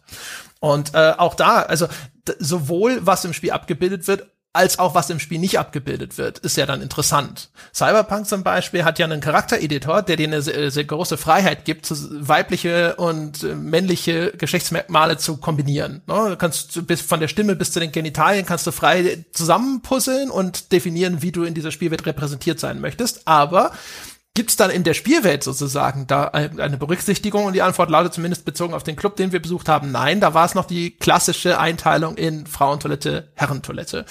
Und wo man sich dann auch wieder so ein bisschen überlegen kann, ja, ohne jetzt zu sagen, das hätte es geben müssen oder sowas, sondern einfach nur die Überlegung ist, okay, wenn das also alles in dieser Spielwelt vorgesehen ist und es gibt aber weiterhin noch diese klassische Kategorisierung, welche Aussage kann ich denn daraus vielleicht ableiten?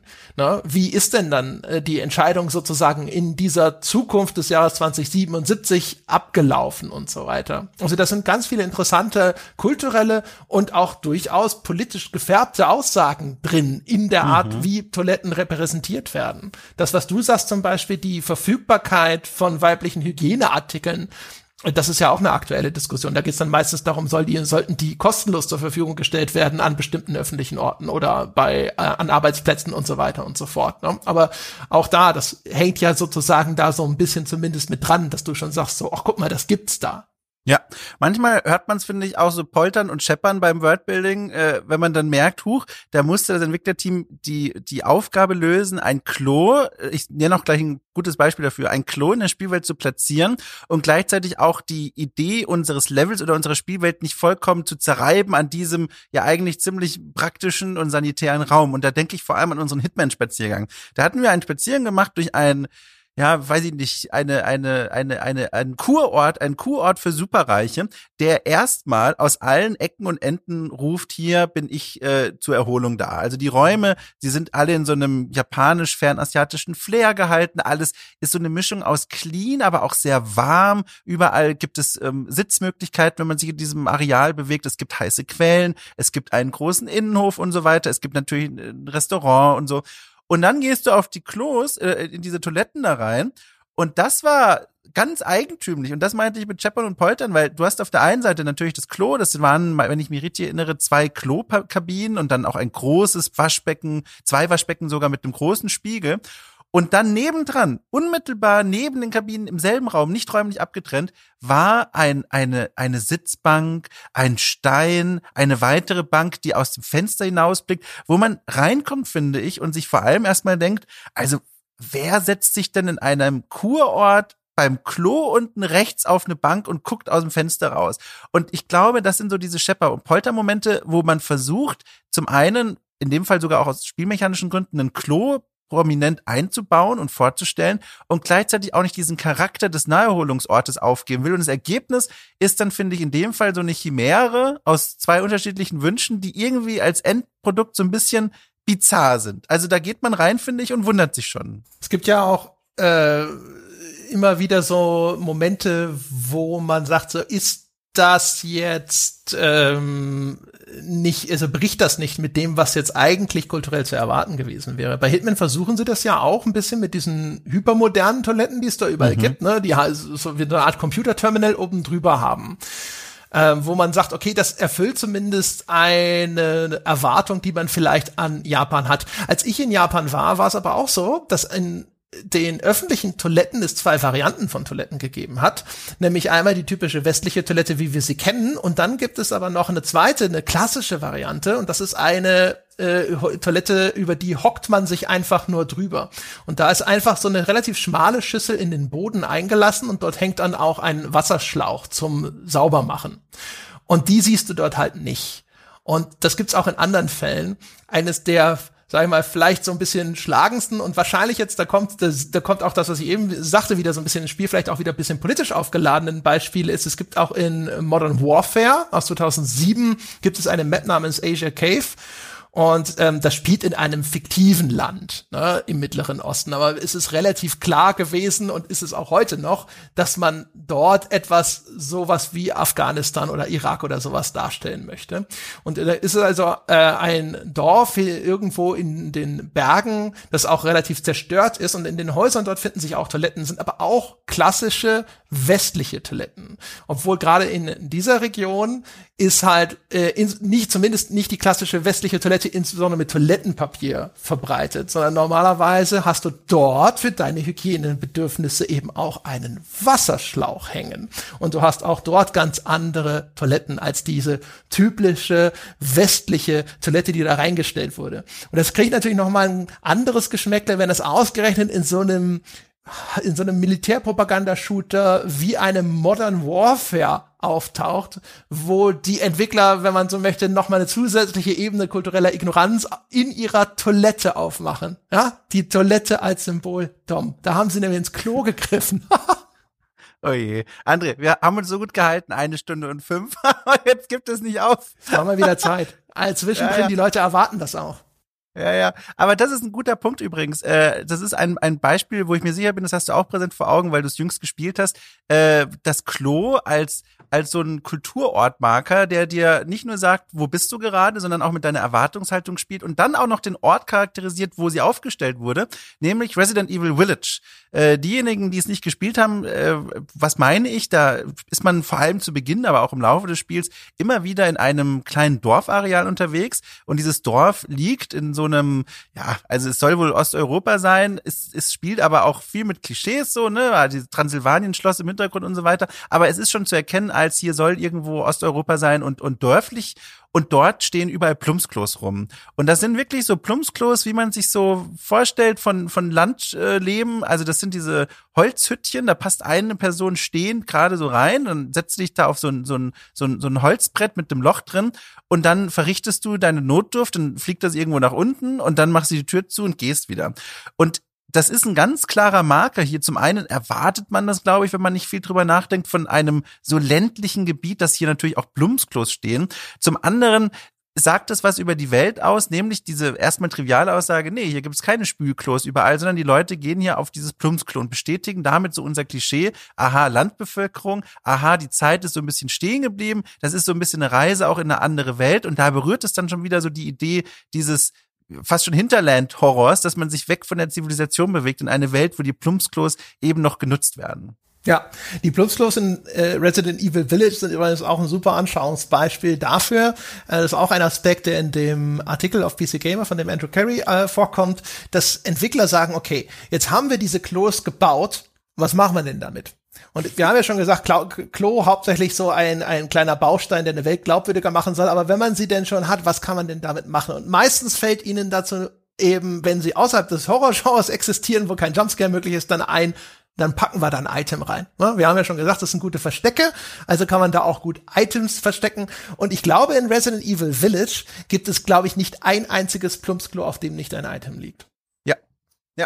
Finde ich auch eine spannende, äh, ein spannender Gedanke. Ich frage mich da immer, also was war denn da zuerst da? Aber ich glaube, eigentlich kann ich es mir beantworten. Also was ich erst fragen wollte war, was war zuerst da? Ähm, der Gedanke, wie könnte man aus der Spielwelt heraus erklären, dass Menschen ihre wichtigen Gegenstände auf dem Klo ver ver verbarrikadieren, verstecken? Kennt man ja auch aus Filmen. Ich denke vor allem an so Highschool-Films, äh, Filme, in denen irgendwie Drogen zwischen Schülerinnen und Schülern geschmuggelt werden. Die werden gerne mal im Klo unter der Klobrille versteckt, angeklebt mit Tesa. Dann gibt's da so, so, so einen Flüsterbriefkasten, äh, wo das dann ausgetauscht wird. Für sowas findet gerne auf dem Klo statt da frage ich mich, war das zuerst der Gedanke oder, und das ist so der, der, die eigentliche Antwort, glaube ich, der andere Gedanke, man möchte den Spieler dafür belohnen, dass er sagt, ach guck mal, ich mach mal die Tür hier auf und guck, ob das geht. So dieser, dieser kleine, ich mache ein Geschenk auf Effekt. Du machst die Tür auf, guckst auf die Kloschüssel und da strahlt dir ein Item entgegen. So ein wie Ja, genau. Adventskalender, wie so eine kleine Belohnung für, guck mal, da warst du neugierig, da haben wir was Kleines für dich. Schon ganz interessant, weil da liegen ja auch vor allem Sachen rum, ist ja auch Quatsch. Also jetzt, wenn ich an Village denke, da finde ich Schrotflintenmunition, ich finde, manchmal habe ich Heilkraut da gefunden.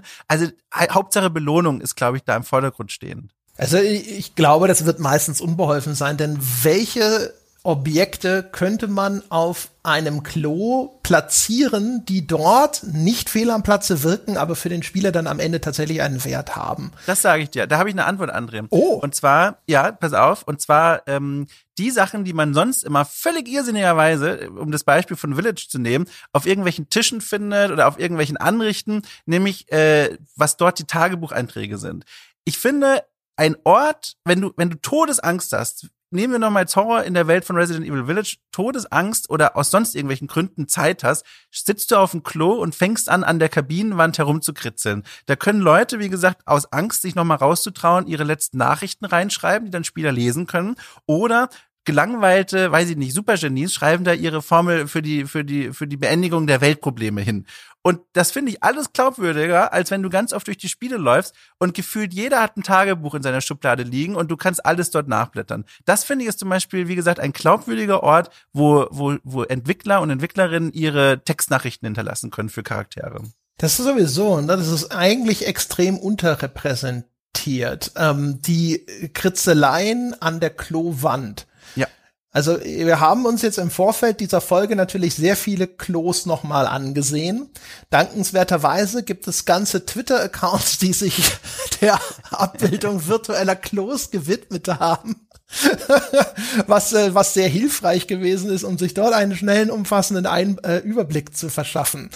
Und es gibt zwar schon durchaus eine gerüttelte Menge an Klos, bei denen sind irgendwelche Kritzeleien zu sehen, aber das sind meistens irgendwie wie so diese Tags, wenn in der Stadt irgendein Graffiti ja, ich weiß nicht, ob das dann Künstler sind, aber wo einfach nur ein Tag an eine Wand geschrieben wird. Ne? Das ist so das Stilisierte, der Max war hier. Das gibt's relativ häufig.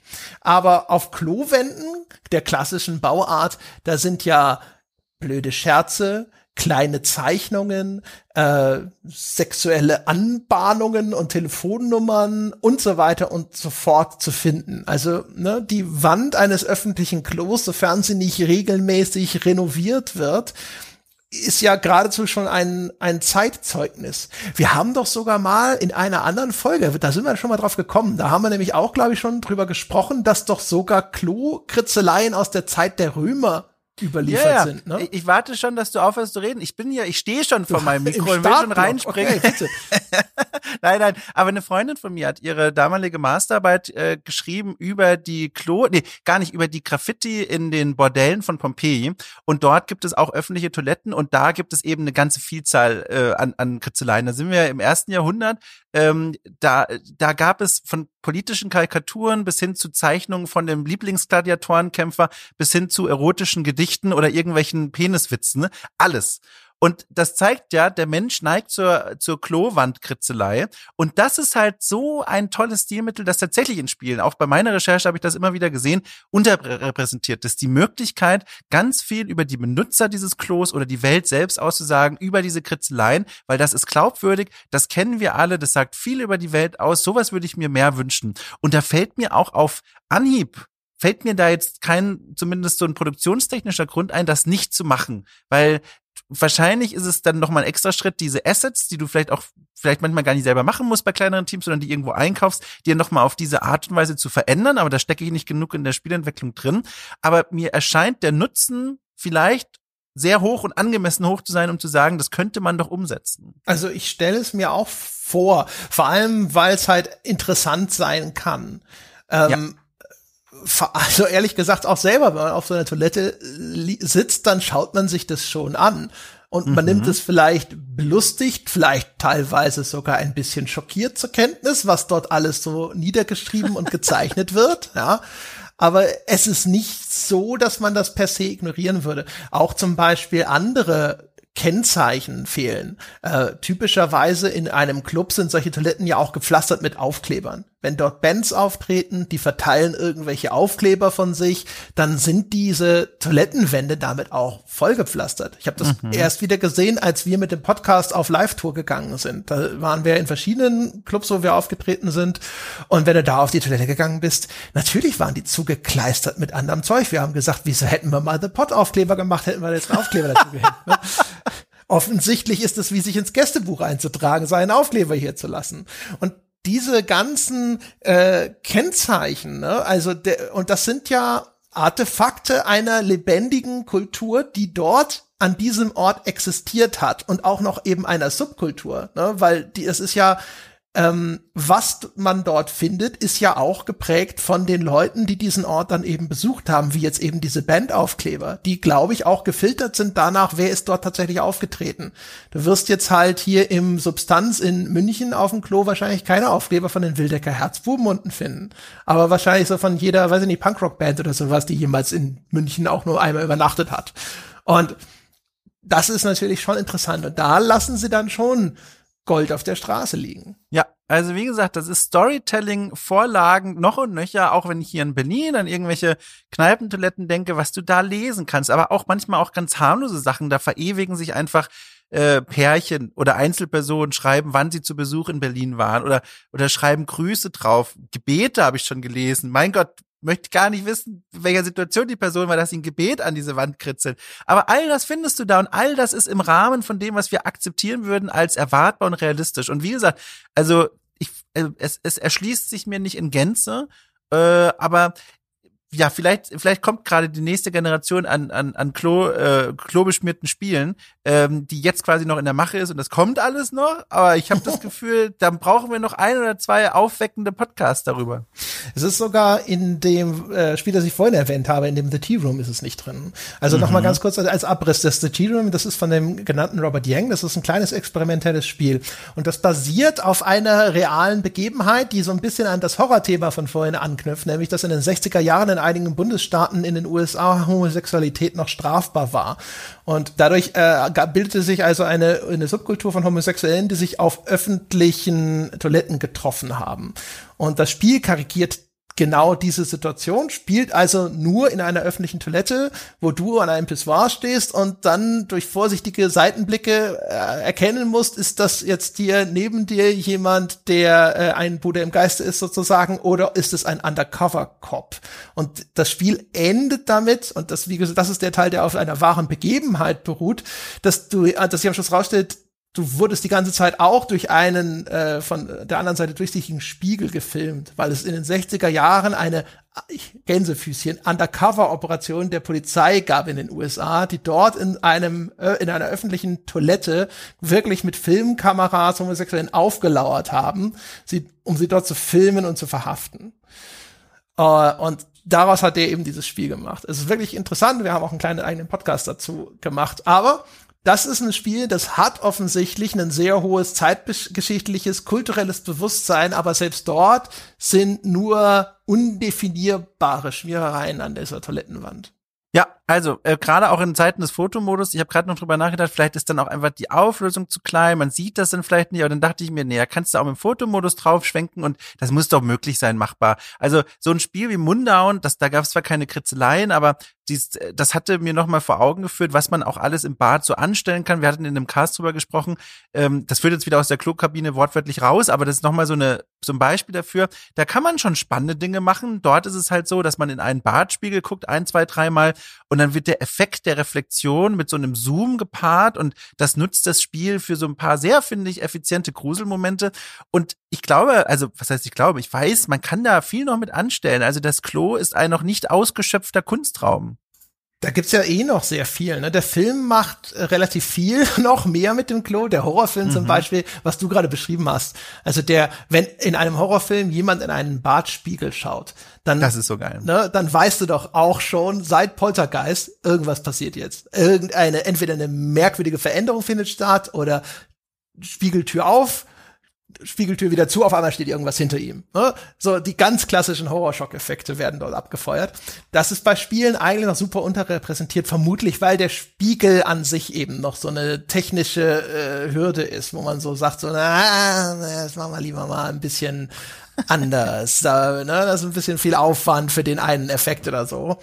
Äh, kann ich mir zumindest vorstellen. Oder auch ähm, zum Beispiel generell so Kämpfe auf dem Klo. Es mhm. gibt im Film ultra viele äh, durchaus auch gut geinszenierte Kämpfe auf dem Klo. Jetzt zuletzt in ah, Mission Impossible, das wo der Superman-Darsteller, also dieser Henry Cavill mitgespielt hat. Ich glaube, das war Mission Impossible 6. Sind sie bei 6?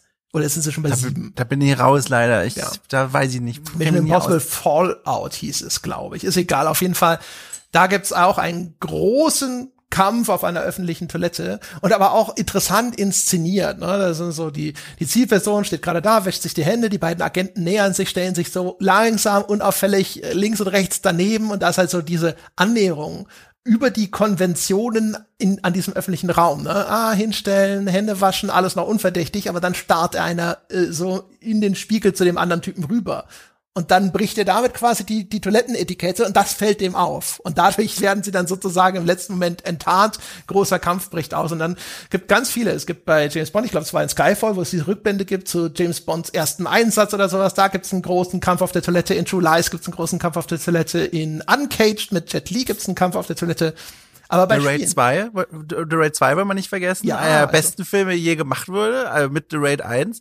Äh, fantastische Klo-Szene, einer gegen viele, oft auch aus ähm, sehr abenteuerlichen Perspektiven gefilmt. Ich erinnere mich an eine Einstellung, man sieht von oben, guckt man runter in den Raum des Bades und dort steht links in der Kabine unser Held und rechts hämmern über ein Dutzend Männer gegen die Tür und versuchen reinzukommen. Und das sind halt Einstellungen, die sind spektakulär. Da musst du beim Spiel natürlich dann mal kurz dem, dem, dem Menschen den Controller aus der Hand nehmen und sagen, so, lass mich mal hier eine kleine Kamerafahrt machen, damit es auch cool aussieht. Aber per se spricht da nichts dagegen. Vor allem, da hast du auch nicht angezündetes Feuerwerk, wie ich das jetzt ab sofort gerne nenne. Das heißt, ähm, wenn du eine Kloschüssel kaputt hämmerst, dann kommt da Wasser rausgesprudelt. Wenn du Porzellan zerbrichst, das sieht doch sicherlich cool aus. Kabinentüren kannst du zertreten. Also auch da, Gold auf der Straße, man muss sich nur bücken und aufheben. Ja, genau.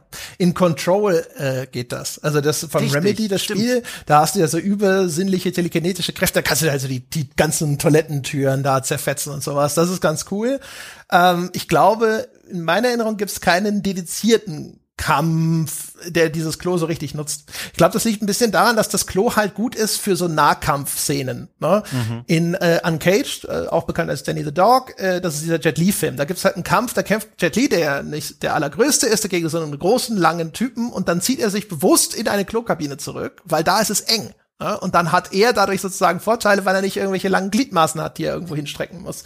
Was halt übrigens kluge Kampfchoreografie ist, die auch irgendwie eine, die was erzählt, ja, und wo jemand smart wirkt bei dem, was er da macht. Aber äh, Spiele mit Nahkampfsystemen, das ist halt häufig schwierig, weil die wirken zumindest in ihren bisher existierenden Ausprägungen immer so ein bisschen ungelenk. Also wenn du dir so äh, anschaust wie ähm, hier Skyrim oder ähm, ach Gott, wie hieß das Horrorspiel von Sega? ähm, mit den Serienmördern, äh, das hierzulande Sonic. indiziert war. Nein, äh. ach Gott, irgendwas mit O. Nee, mit Condemned. Condemned 1 und 2. Ah ja, ja. Mhm. die sind aber, Zweier ist glaube ich noch indiziert glaube, die sind beide indiziert. Ich glaube sogar eines ist sogar beschlagnahmt, ich bin mir nicht sicher. Ist aber auch wurscht auf jeden Fall. Das hat ja auch ein Nahkampfsystem und auch, das ist halt alles immer so ein bisschen so, ja, funktioniert schon, ist auch brutal, aber es alles, es fühlt sich halt natürlich nie so fließend und so äh, so cool an, wie das in einem Film möglich ist, das dann zu inszenieren. Und das Klo ist halt ein verwickeltes Ding. Eine Sache, die mir immer einfällt, ist das das Überraschungsklo. Das kennst bestimmt du auch unter diesem Namen, Dom, oder? Ja, also der Bilder schießen in meinen Kopf. Ich weiß gar nicht, welches von den vielen Bildern du jetzt meinst, Karl. ja, also legendärerweise, dass äh, ich habe mit meinen Brüdern auf dem N64 immer im Multiplayer Golden Eye gespielt und Ach. es gibt dort eine Map, die spielt glaube ich in so einem russischen Bunker und in dem Singleplayer Modus startet man dort sogar auf dem Klo äh, und da stehen auch russische Soldaten an den Pissoirs und an denen schleicht man sich am besten so ein bisschen vorbei. Aber es gibt halt auch eine Multiplayer-Map. Und wir haben irgendwann festgestellt, dass es halt super ist, auf diesem Klo zu campen. Einfach nur wegen dem Layout dieses Raumes, weil es dort diese Kabine gab, da konnte man sich zurückziehen und da, da so um die Ecke linsen. Derjenige, der da hochkam, der musste, glaube ich, eine Treppe hoch und dann ging es durch diese Tür in diesen Raum rein. Das heißt, für denjenigen, der in das Klo reingeht, ist es sehr schwierig, eine Übersicht zu bekommen, wo ein Gegner vielleicht wartet, der dort nur lauert. Und deswegen war es immer das Überraschungsklo. Jeder wollte immer in dem Klo sitzen und campen, ja, um dort irgendjemanden aufzulauern und ihn dann zu überraschen. Das war, äh, das war hoch im Kurs, muss ich schon sagen.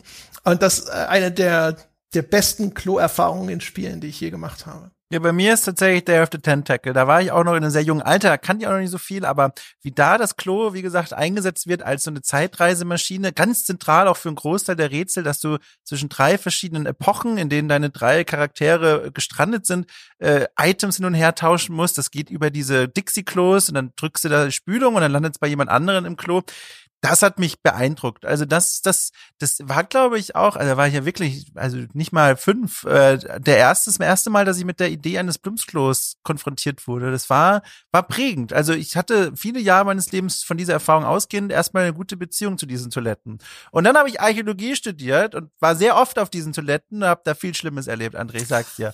Blumsklo, Blumsklo in den italienischen Abruzzen äh, ist kein Spaß. Wenn du dann die Hunde, die wild laufen, dann aus den Bergen ankommen, kommen hörst, weil die Sonne untergeht, da, das ist eine ganz komische Stimmung. Da tickt auch die Uhr. Wir haben vorhin ja, schon von hallo. Countdowns gesprochen. Da hatte ich Todesangst. Ja, ja, das kann ich mir aber auch gut vorstellen. Also vor allem, äh, die sind ja meistens, ist das ja irgendwo draußen, ne? Ja. Und ja, ja. Das ist also Am Dorfrand. Äh, so als Faustregel, wenn ich ein Klo erst nach Spinnen kontrollieren muss, benutze ich es eigentlich lieber nicht. Hm. Ja. Das ist so einfach so als Grund, als Grundmaxime, ja.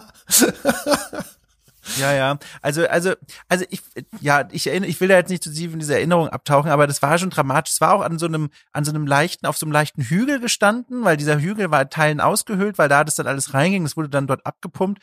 Ähm, und dieser Hügel hat auf dieses Dorf geguckt und ich weiß noch, oh Gott, Samson, ich weiß noch, ähm, wie dann diese Hunde, wie ich die dann schon gehört habe, die kamen dann immer abends in das Dorf, um die Hühner zu reißen, die da eben noch frei rumliefen. Und ähm, ich hörte die schon. Und da ging die Sonne schon, wie gesagt, unter. Und dann bin ich aber gerannt. Also von diesem Hügel runter in das Dorf rein. Resident Evil Village war nichts dagegen. Aber eben auch, um vielleicht noch so halbwegs den Bogen wieder zu unserem Podcast zu kriegen, das funktioniert halt auch so gut, weil ich in diesem kleinen Raum da saß. Ich habe nur gehört, ich habe nichts gesehen, war für mich natürlich auch verletzbar, maximal. Das war schlimm. André, das war richtig schlimm.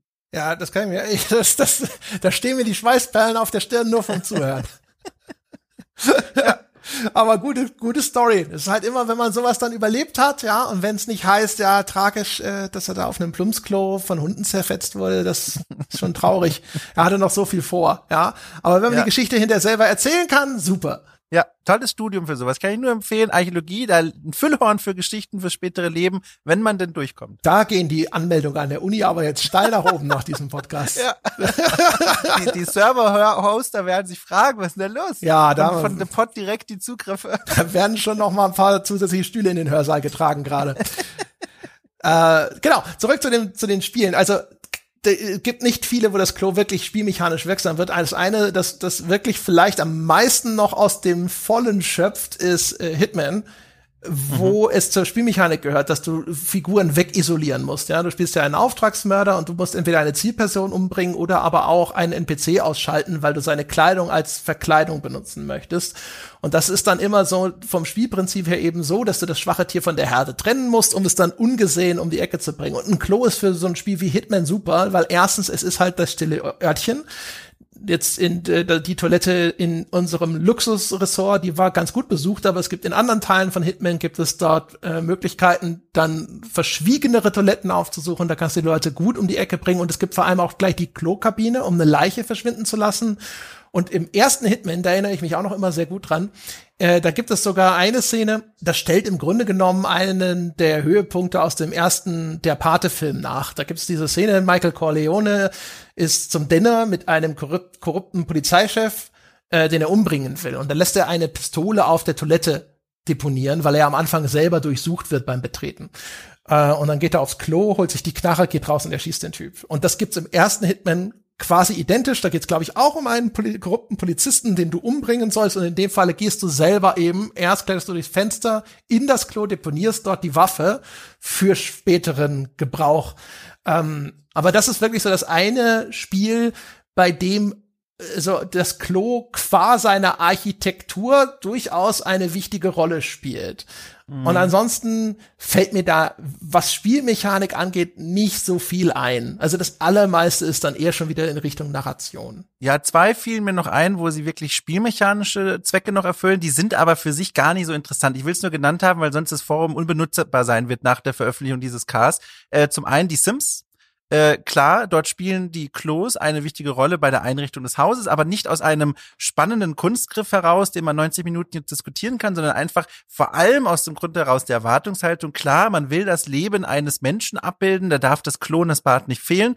Deswegen spielt das dort spielmechanisch natürlich eine große Rolle. Auch der Harndrang übrigens als Anzeige, aber auch da vor allem aus diesem Realismusgedanken heraus, finde ich jetzt nicht so spannend als Diskussionsthema. Ein bisschen interessanter ist dann das Klo, das ist das zweite Ding, was ich noch nennen will, ähm, als Institution, als Einrichtung, als Ort des äh, Gehens äh, für Parksimulatoren oder Aufbausimulationen, sowas wie Rollercoaster Tycoon oder auch ähm, hier dieses Zoospiel, das ich mal bei euch besprochen habe, ähm, weil das ja auch immer so eine ganz nette Herausforderung ist. Du darfst als Spieler oder als Spielerin nicht nur deinen Park bauen, sondern du musst auch bitte darauf achten, dass die Leute ordentlich aufs Klo gehen können. Also hier wird das Klo, ich glaube, man könnte in diesem in diesen Spielen noch akzeptieren, wenn es sie nicht gäbe, aber man will das dann doch haben, weil damit spannende ähm, mechanische Entscheidungen verbunden sind. Also wo lege ich die Klowege hin, wie viele Toiletten brauche ich eigentlich, wie sorge ich dafür, dass die regelmäßig gereinigt werden, die passen da halt richtig gut ins Spielkonzept rein. Aber auch da, ähnlich wie bei Die Sims, ist halt kein spannender Kunstgriff, über den du lange nachdenken musst, sondern mehr so ein, das ergibt sich ganz schön aus dem Setting und aus dem Anspruch des Spiels selbst. Stimmt, ja. Wo es auch noch in Narrat äh, nicht nur narrativ eingebettet ist, aber auch ist Death Stranding. Ähm, mhm. Da spielt man ja den Sam Porter Bridges in einer Art Postapokalypse, der dort Päckchen durch die Gegend trägt und der hat in seinem Unterschlupf, in dem man regelmäßig zurückkehrt, eine Dusche und aber auch ein Klo, das man benutzen kann und man kann sogar unterscheiden, möchte man Nummer eins oder Nummer zwei gehen, weil alles hier wird recycelt, sogar die Fäkalien. Und die geben dir wiederum Ressourcen, aus denen kannst du, glaube ich, unterschiedliche Granatenarten dann herstellen oder die werden automatisch hergestellt bei Benutzung. Und so das, Quatsch. Das ist, ja, weißt du, der, die, was daraus gemacht wird, ist natürlich ziemlich albern. Die, ich habe auch erstmal damals so gedacht, so ja, ist ja so eine alberne Kojima-Idee, ne? Kannst ja. halt kacken gehen in dem Spiel. Umgekehrt ja. aber auch, eine Art, diesen Protagonisten noch mal irgendwie so ein bisschen eine, eine Erdung zu geben in einem Spiel, mhm. das sonst so überdreht und bekloppt ist. Ne? Aber der, der steht da, der muss duschen, der ist kaputt und, und der stolpert ja auch sehr viel durch die Gegend und so. Und das, das ist schon, also das Spiel ist sowieso eine sehr eigentümliche, aus für meine Begriffe sehr coole Mischung aus verschiedenen widerstreitenden Einflüssen, sage ich jetzt mal. Aber das ist eine ganz interessante Idee und es passt aber narrativ sehr schön in ein Szenario, wo man sagt, wir, hier ist alles kaputt, verwüstet, Ressourcen sind knapp und wir müssen wirklich überall das letzte Quäntchen rauspressen. Ja, und da dann zu sagen, ja, sogar die Fäkalien werden nicht verschwendet, das ist zumindest so als narrative Idee, finde ich das gut. Ja, ich würde es mir noch gerne, ich bin ja großer Fan äh, von, ähm, von so City-Bildern. Ich versuche da so ein eigenes Wort für zu wählen, also nicht eins, was ich mir selber ausdenke, sondern ich will das Wort. Ja, sowas genau. Ja, ja, genau. Also, wie gesagt, ist jetzt nicht von mir selbst ausgedacht. Ich will nur nicht wieder Aufbausimulation sagen, weil das schwingt, glaube ich, für viele Menschen sehr viel anderes noch mit. Ich denke halt an sowas wie Banished ähm, so eine Mittelalter vor allem Aufbausimulation, wo du, jetzt habe ich es doch gesagt, na egal, wo du ein mittelalterliches Städtchen hochziehen musst, wo alles noch so ein bisschen technisch einfacher ist, wo du aber dir doch mal Gedanken machen musst, wo gehen dann denn die Leute hin, um ihre Notdurft zu verrichten? Weil wir haben ja jetzt in diesem Podcast wunderschön herausgearbeitet, wie viele Rituale damit verbunden sind, äh, was man dort alles machen kann, welche Erwartungshaltungen dort mitschwingen, auch welche hygienischen Herausforderungen da verortet sind. Das ist ja für einen Spieler wie mich, der dann davor sitzt und überlegt, wie baue ich ein toll funktionierendes Mittelalter mittelalterliches Dorf auf. Eine spannende Aufgabe, vor die man gestellt wird. Aber ich glaube, da, da, da kommen wir dann wieder in das, was wir ganz zu Beginn unseres Gesprächs erörtert haben, dass das gerne dann ein bisschen als Gag und als unpassend gelesen wird, weil man dann erwartet bei so einer offensiven Darstellung in so einem ungewohnten historischen Setting, naja, das ist jetzt aber ein komischer Gag, einfach nur so Fäkalhumor. Die erwarten uns nicht von mir ernsthaft, dass ich den Leuten sage, wo sie den Donnerbalken aufhängen sollen. Aber wenn man es mal ernsthaft machen würde, damit sind ja spannende strategische Entscheidungen verbunden und das würde ich mir gerne ein bisschen häufiger wünschen. Gibt es aber das nicht, das in den, na gut, das ist ja die Abwassersysteme, das gab es doch schon. Genau, Kanalisation, muss, aber das ist ja aus so einem ne, so fast schon beschämten, sehr hygienischen Gedanken, ja, wechsel doch mal in die Untererde-Ansicht, kannst gleich wieder wegklicken und leg mal deine blauen Rohre, ne, und die müssen irgendwo die Häuser berühren und jetzt ganz schnell wieder in die Schönbausicht und dann ist es weg. Also natürlich jetzt ein bisschen überspitzt, aber das ist schon ein Aspekt, bei Citybuilder spielen die eine Rolle, aber ich rede deswegen auch extra von diesen mittelalterlichen Aufbausimulationen, weil da ist der, der Scope ein bisschen kleiner, die Technik ist nicht so hygienisch, dass du das wegdrängen kannst, sondern da musst du eine Lösung für finden. Das Zeug wird jetzt irgendwo rumliegen, lockt vielleicht sogar auch Tiere an. Und da sind ja ganz viele Implikationen mit verbunden. Fände ich cool. Fände ich sehr cool. Ja. Ja, es gibt ja viele Sachen, die so äh, eher ausgeklammert werden. Ne? So apropos Rohre verlegen. Ja, also im Film zum Beispiel ist das Klo ja auch gerne ein Ort für Sex. Das mhm. ist in den typischen Mainstream-Spielen ausgeklammert. Ich habe mal geschaut. Also das, was ich gefunden habe, war eher, sage ich mal, Spezialistensoftware, sowas wie Sexvilla 2. Spezialisten. Ja, dafür ne, Special, Special Needs sozusagen. ähm, das hat, das hat dann halt so einen äh, Toiletten-Szenario, das es anbietet. Und es gibt äh, Hentai-Spiele, die so speziell so äh, Schultoiletten, Schulmädchen-Kink oder sowas dann anbieten. Aber äh, ansonsten gibt's nicht so irrsinnig viele Toiletten-Sex-Geschichten in Computerspielen. Oder was wir auch schon, ja, was du vorhin schon gesagt hast, ähm, es gibt in Spielen zum Beispiel ja durchaus die Möglichkeit, dass man, äh, sagen wir mal, Tabubrüche begeht, indem man zum Beispiel in den Spielen einfach auf die Frauentoilette rennt, obwohl man einen männlichen Charakter spielt. Ja? Oder von mir aus auch umgekehrt, wenn es da eine, eine Wahlmöglichkeit für diesen Charakter gibt. Um, ähm, und das macht man meistens alleine schon, um zu schauen, ob da nicht noch irgendwelche Items rumliegen. Mhm. Um, die sind aber nicht irgendwie so gestaltet, dass man jetzt auf der Frauentoilette auch mal irgendwelche Tampons in den Toiletten vorfinden würde oder sowas. Ne? Also mhm. auch diese Dinge, die werden ausgeblendet. Also ganz klassisch die Themen, von denen man auch erwarten würde, dass die insbesondere mit einem in Teilen eher prüden Publikum in Amerika besser aus kommerziellen Gründen nicht im Spiel auftauchen. Ja, ja. Kann ich nichts hinzufügen, genau. Also das war das, was ich am Anfang auch schon so ein bisschen meinte. Ne? Die Spiele, das gilt ja sowieso für eh alles, was Spiele umgibt, aber hier auch wieder mal schön zu sehen, entstehen nie in einem Vakuum. Es steckt immer ganz viel von unserer Gesellschaft mit drin und auch der Gesellschaft, in denen sich die Entwicklerinnen und Entwickler bewegen. Und das merkt man halt dann an genau solchen Stellen. Genau, ne? auch zum Beispiel Drogen. Klassisch ist ja, ja auch im Film ne, so die Line Cokes, die auf dem Klo gezogen wird. Findest du in Spielen auch relativ wenig, so wie Drogen da halt sowieso vorsichtig zu handhaben sind, weil der Entwickler weiß, dass insbesondere zum Beispiel in Australien die dortige Alterseinstufungsbehörde auf das Thema Drogen sehr sensibel reagiert. Und dann kann es dir sehr schnell passieren, dass du dort eine höhere Alterseinstufung bekommst kommst und dann wird's halt lieber weggelassen. Und dann äh, auch da, ne, also man sieht überall, ne, die, die, die Auslassungen und sowas sind häufig eben kulturelle Einflüsse, die da irgendwo mit eine Rolle spielen oder die man dort zumindest mit dran ablesen kann, wenn man das möchte. Und dann können wir vielleicht noch zum Abschluss die eine Sache, äh, äh, äh, äh, boah, jetzt stotter ich aber rum, die eine Sache mit aufnehmen noch, die jetzt noch fehlt und die du eben schon so in einem Nebensatz gestriffen hast, nämlich weil das Ganze so ein Thema ist, das ein bisschen peinlich ist, deswegen taugt das Klo auch als Gag. Ja, immer mhm. dort, wo es ein bisschen peinlich wird oder sowas, ist das Lachen ja auch gerne so eine Übersprungshandlung. Ist ja dieser Fremdschäm-Humor ist ja quasi fast schon auch ein eigenes Genre und wir kennen ja auch Begriffe wie eben Pipi-Kaka-Humor und solche Geschichten. Poop-Jokes sagt man im Englischen. Ähm, angefangen halt im Film, ganz klassisch, ne? Also ganz übertriebene Geräusche beim Klogang. Es gibt die eine Szene zum Beispiel, oder eigentlich auch ein Klassiker, das Abführmittel, das irgendeinem Charakter ins Getränk gemischt wurde. Ne? Dumm und Dümmer muss ich immer dran denken. Ich glaube, das ist Jeff Daniels, der da ja. auf dem Klo ist und dann unglaublichen Durchfall kriegt, weil ihn sein Partner Jim Carrey sabotiert hat mit einem Abführmittel. Was damit endet, dass er die komplette Kloschüssel aus dem Boden reißt und sie aus dem Fenster kippt, weil nämlich seine Angebetete im Film nicht riechen soll, was sich dort abgespielt hat. Ich erinnere mich da auch, äh, um das noch da reinzuwerfen, an eine Szene, jetzt weiß ich natürlich nicht, welcher Film das ist, aber mit dem begnadeten, leider nicht mehr lebenden Leslie Nielsen, der ich ja fantastisch finde, äh, Situationskomik als Vorbild einfach. Ähm, da gibt es diese Filmszene, in der er eine leitende Position innehat. Das ist nicht nackte Kanone, glaube ich. Er spielt da, glaube ich, irgendeinen Präsidenten oder so. Und dann geht er während einer großen, wichtigen Konferenz, verabschiedet er sich kurz und geht zur Toilette. Und selbstverständlich ist sein Mikro noch an, während er das Urinal benutzt. Und er lässt natürlich alle Geräusche auch ausgedehnt auf zwei oder drei Minuten im Film von sich, die ein Mensch oder auch einige Tiere machen würden, wenn sie ein Klo benutzen. Und das ist halt irre komisch. Und das ist auch ein, ein, ein Paar, ein, ein Exempel par excellence, wie der Engländer, den wir eingangs zitiert hat, sagen würde, äh, wie Klohumor funktionieren kann. Ja, das ist nackte Kanone.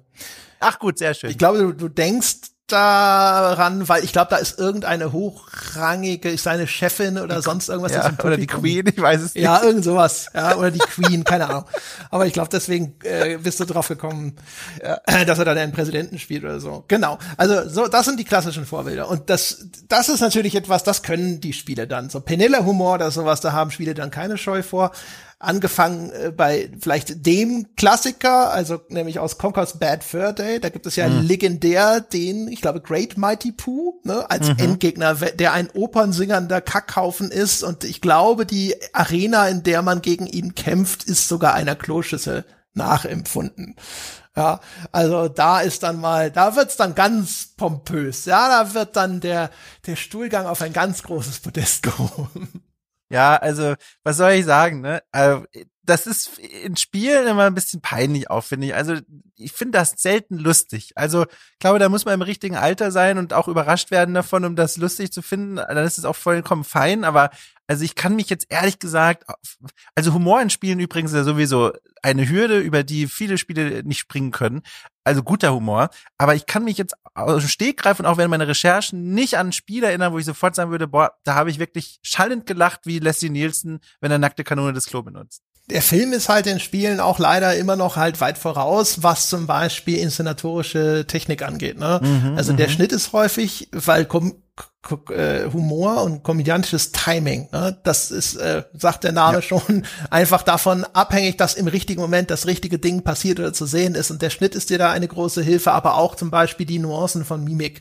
Und da sind Computerspiele nur in den absoluten Top-Produktionen innerhalb von Cutscenes auf so einem Filmniveau eigentlich. Es gibt so ein paar Sachen, die sind schon, also den, den Great Mighty Pooh aus Conker, den finde ich legendär gut der war schon sehr witzig, muss ich gestehen.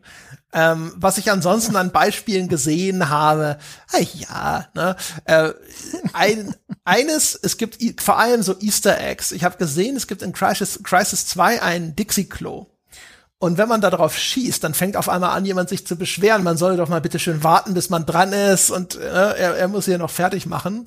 Und in Crisis hat man ja halt immer diese Superkräfte. Und eines davon ist ja ist auch so ein super Tritt und damit kannst du dann dieses Dixie-Klo wegtreten, verbunden mit entsprechend entsetzten Kommentaren aus, aus dem Innern.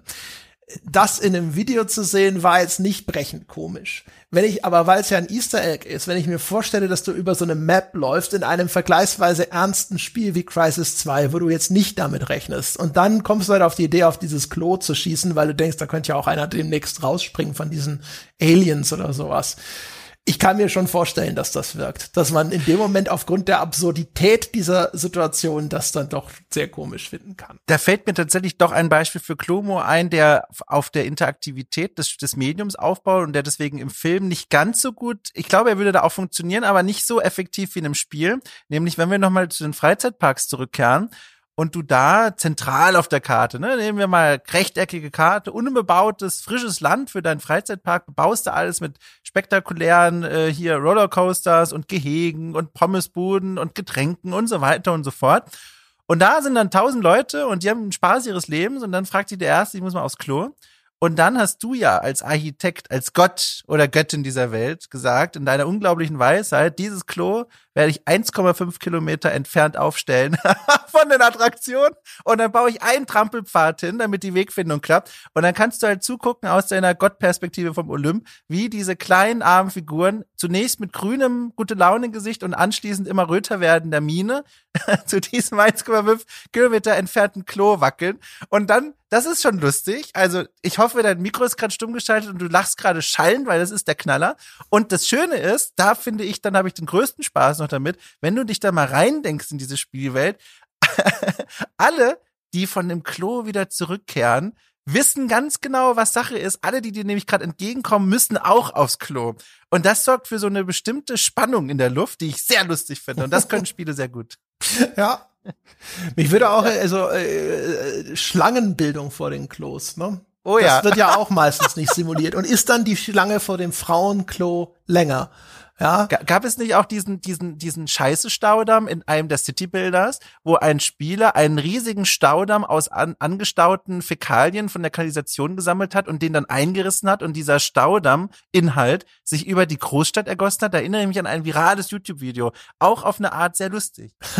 Echt? Nee, das habe ich noch nicht gesehen. Aber ein Beispiel, was mir natürlich einfällt, ist das Spiel, was du vorhin schon genannt hast, nämlich Sims, wo Leute ja aus äh, purer äh, Grausamkeit ihren Sims den Zugang zum Klo zu gebaut haben zum Beispiel. Mhm. Und dann oh, mal sehen, was passiert. Ne? Ähm, und das, das sowas ist dann natürlich auch komisch, ja, weil man die Spielsysteme unterwandert und auch die Neugier dann eben eine Rolle spielt. Ja, was macht denn das Spiel? Wie geht es mit dieser Situation denn um? Äh, hat es damit gerechnet, dass ich grausam wie ich bin, sage, dieser Sim wird jetzt nicht mehr aufs Klo gehen. Der ist halt in diesem Raum, er wird brav gefüttert, es gibt aber keine Toilette mehr. Und was macht das Spiel dann? Ne? Also ich glaube, dieses, auch die Überraschung spielt ja dann sehr häufig eine große Rolle, genau wie bei dem Crisis-Beispiel zum Beispiel auch. Oder es gibt in Metal Gear Solid etwas, wenn du da an ein Pissoir trittst und du kannst ja als äh, Raiden ja immer in Funkkontakt da mit deinen Händlern treten sozusagen Mhm. Und ähm, in, wenn du das eben machst, wenn die Figur von dem Pissoir steht, dann sind die auf einmal ganz betreten. So, was machst du denn da? Oh, ah, ja, hier, Rosemary gibt dem Jungen mal ein bisschen Privatsphäre, ja, und die beschweren sich dann, dass du da so rücksichtslos bist und jetzt ausgerechnet in der Situation anrufst. Und das ist halt auch wieder was, wenn ich habe das jetzt nur als Video gesehen, als ich auf der Suche war nach Klo-Gags, ne? Und dann weiß mhm. ich auch schon, was kommt. Wenn du das in dem Spiel machst und damit vielleicht nicht rechnest, sicher brillant. Ich habe dir noch mal zur Illustration diese Szene mit dem Klostaudamm in unseren gemeinsamen Chat geworfen. Dieses Bild fängt sehr schön ein, die Dramatik der Ereignisse, die sich ereignen wird. Man sieht im Vordergrund einen riesengroßen Staudamm voller Fäkalien und im Hintergrund die Stadt, auf die das dann da niederregnen wird. Und das ist tatsächlich eine Art von Humor, so Katastrophen-Klo-Humor, den finde ich nicht schlecht. das ist auf jeden Fall auch beeindruckend. Also ja, total. Das ist, äh, damit sich die Menschen das vorstellen können. Wir verlinken dann den Screenshot auch. Aber ähm, da, da hat jemand etwas gebaut, was ich nur als einen gigantischen Schornstein beschreiben kann.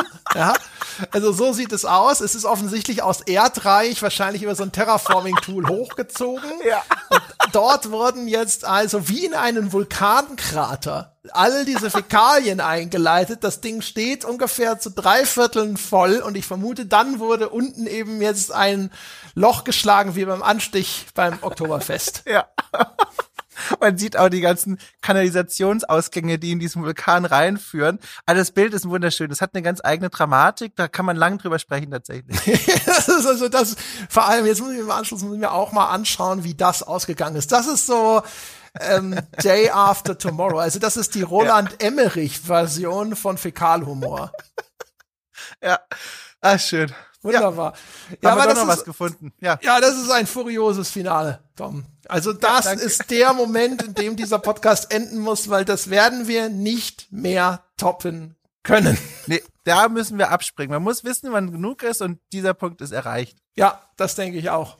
Also, meine Damen und Herren da draußen, ich hoffe, ihr wart zufrieden mit äh, dieser Folge. Ich hoffe, wir konnten unser Versprechen einlösen, dass das alles nicht nur Schabernack wird. Wenn euch diese Folge gefallen hat, dann wisst ihr, was zu tun ist. Es gibt die Möglichkeit, uns freundliche fünf Sterne auf iTunes zukommen zu lassen. Schreibt uns was dazu, das freut uns immer sehr.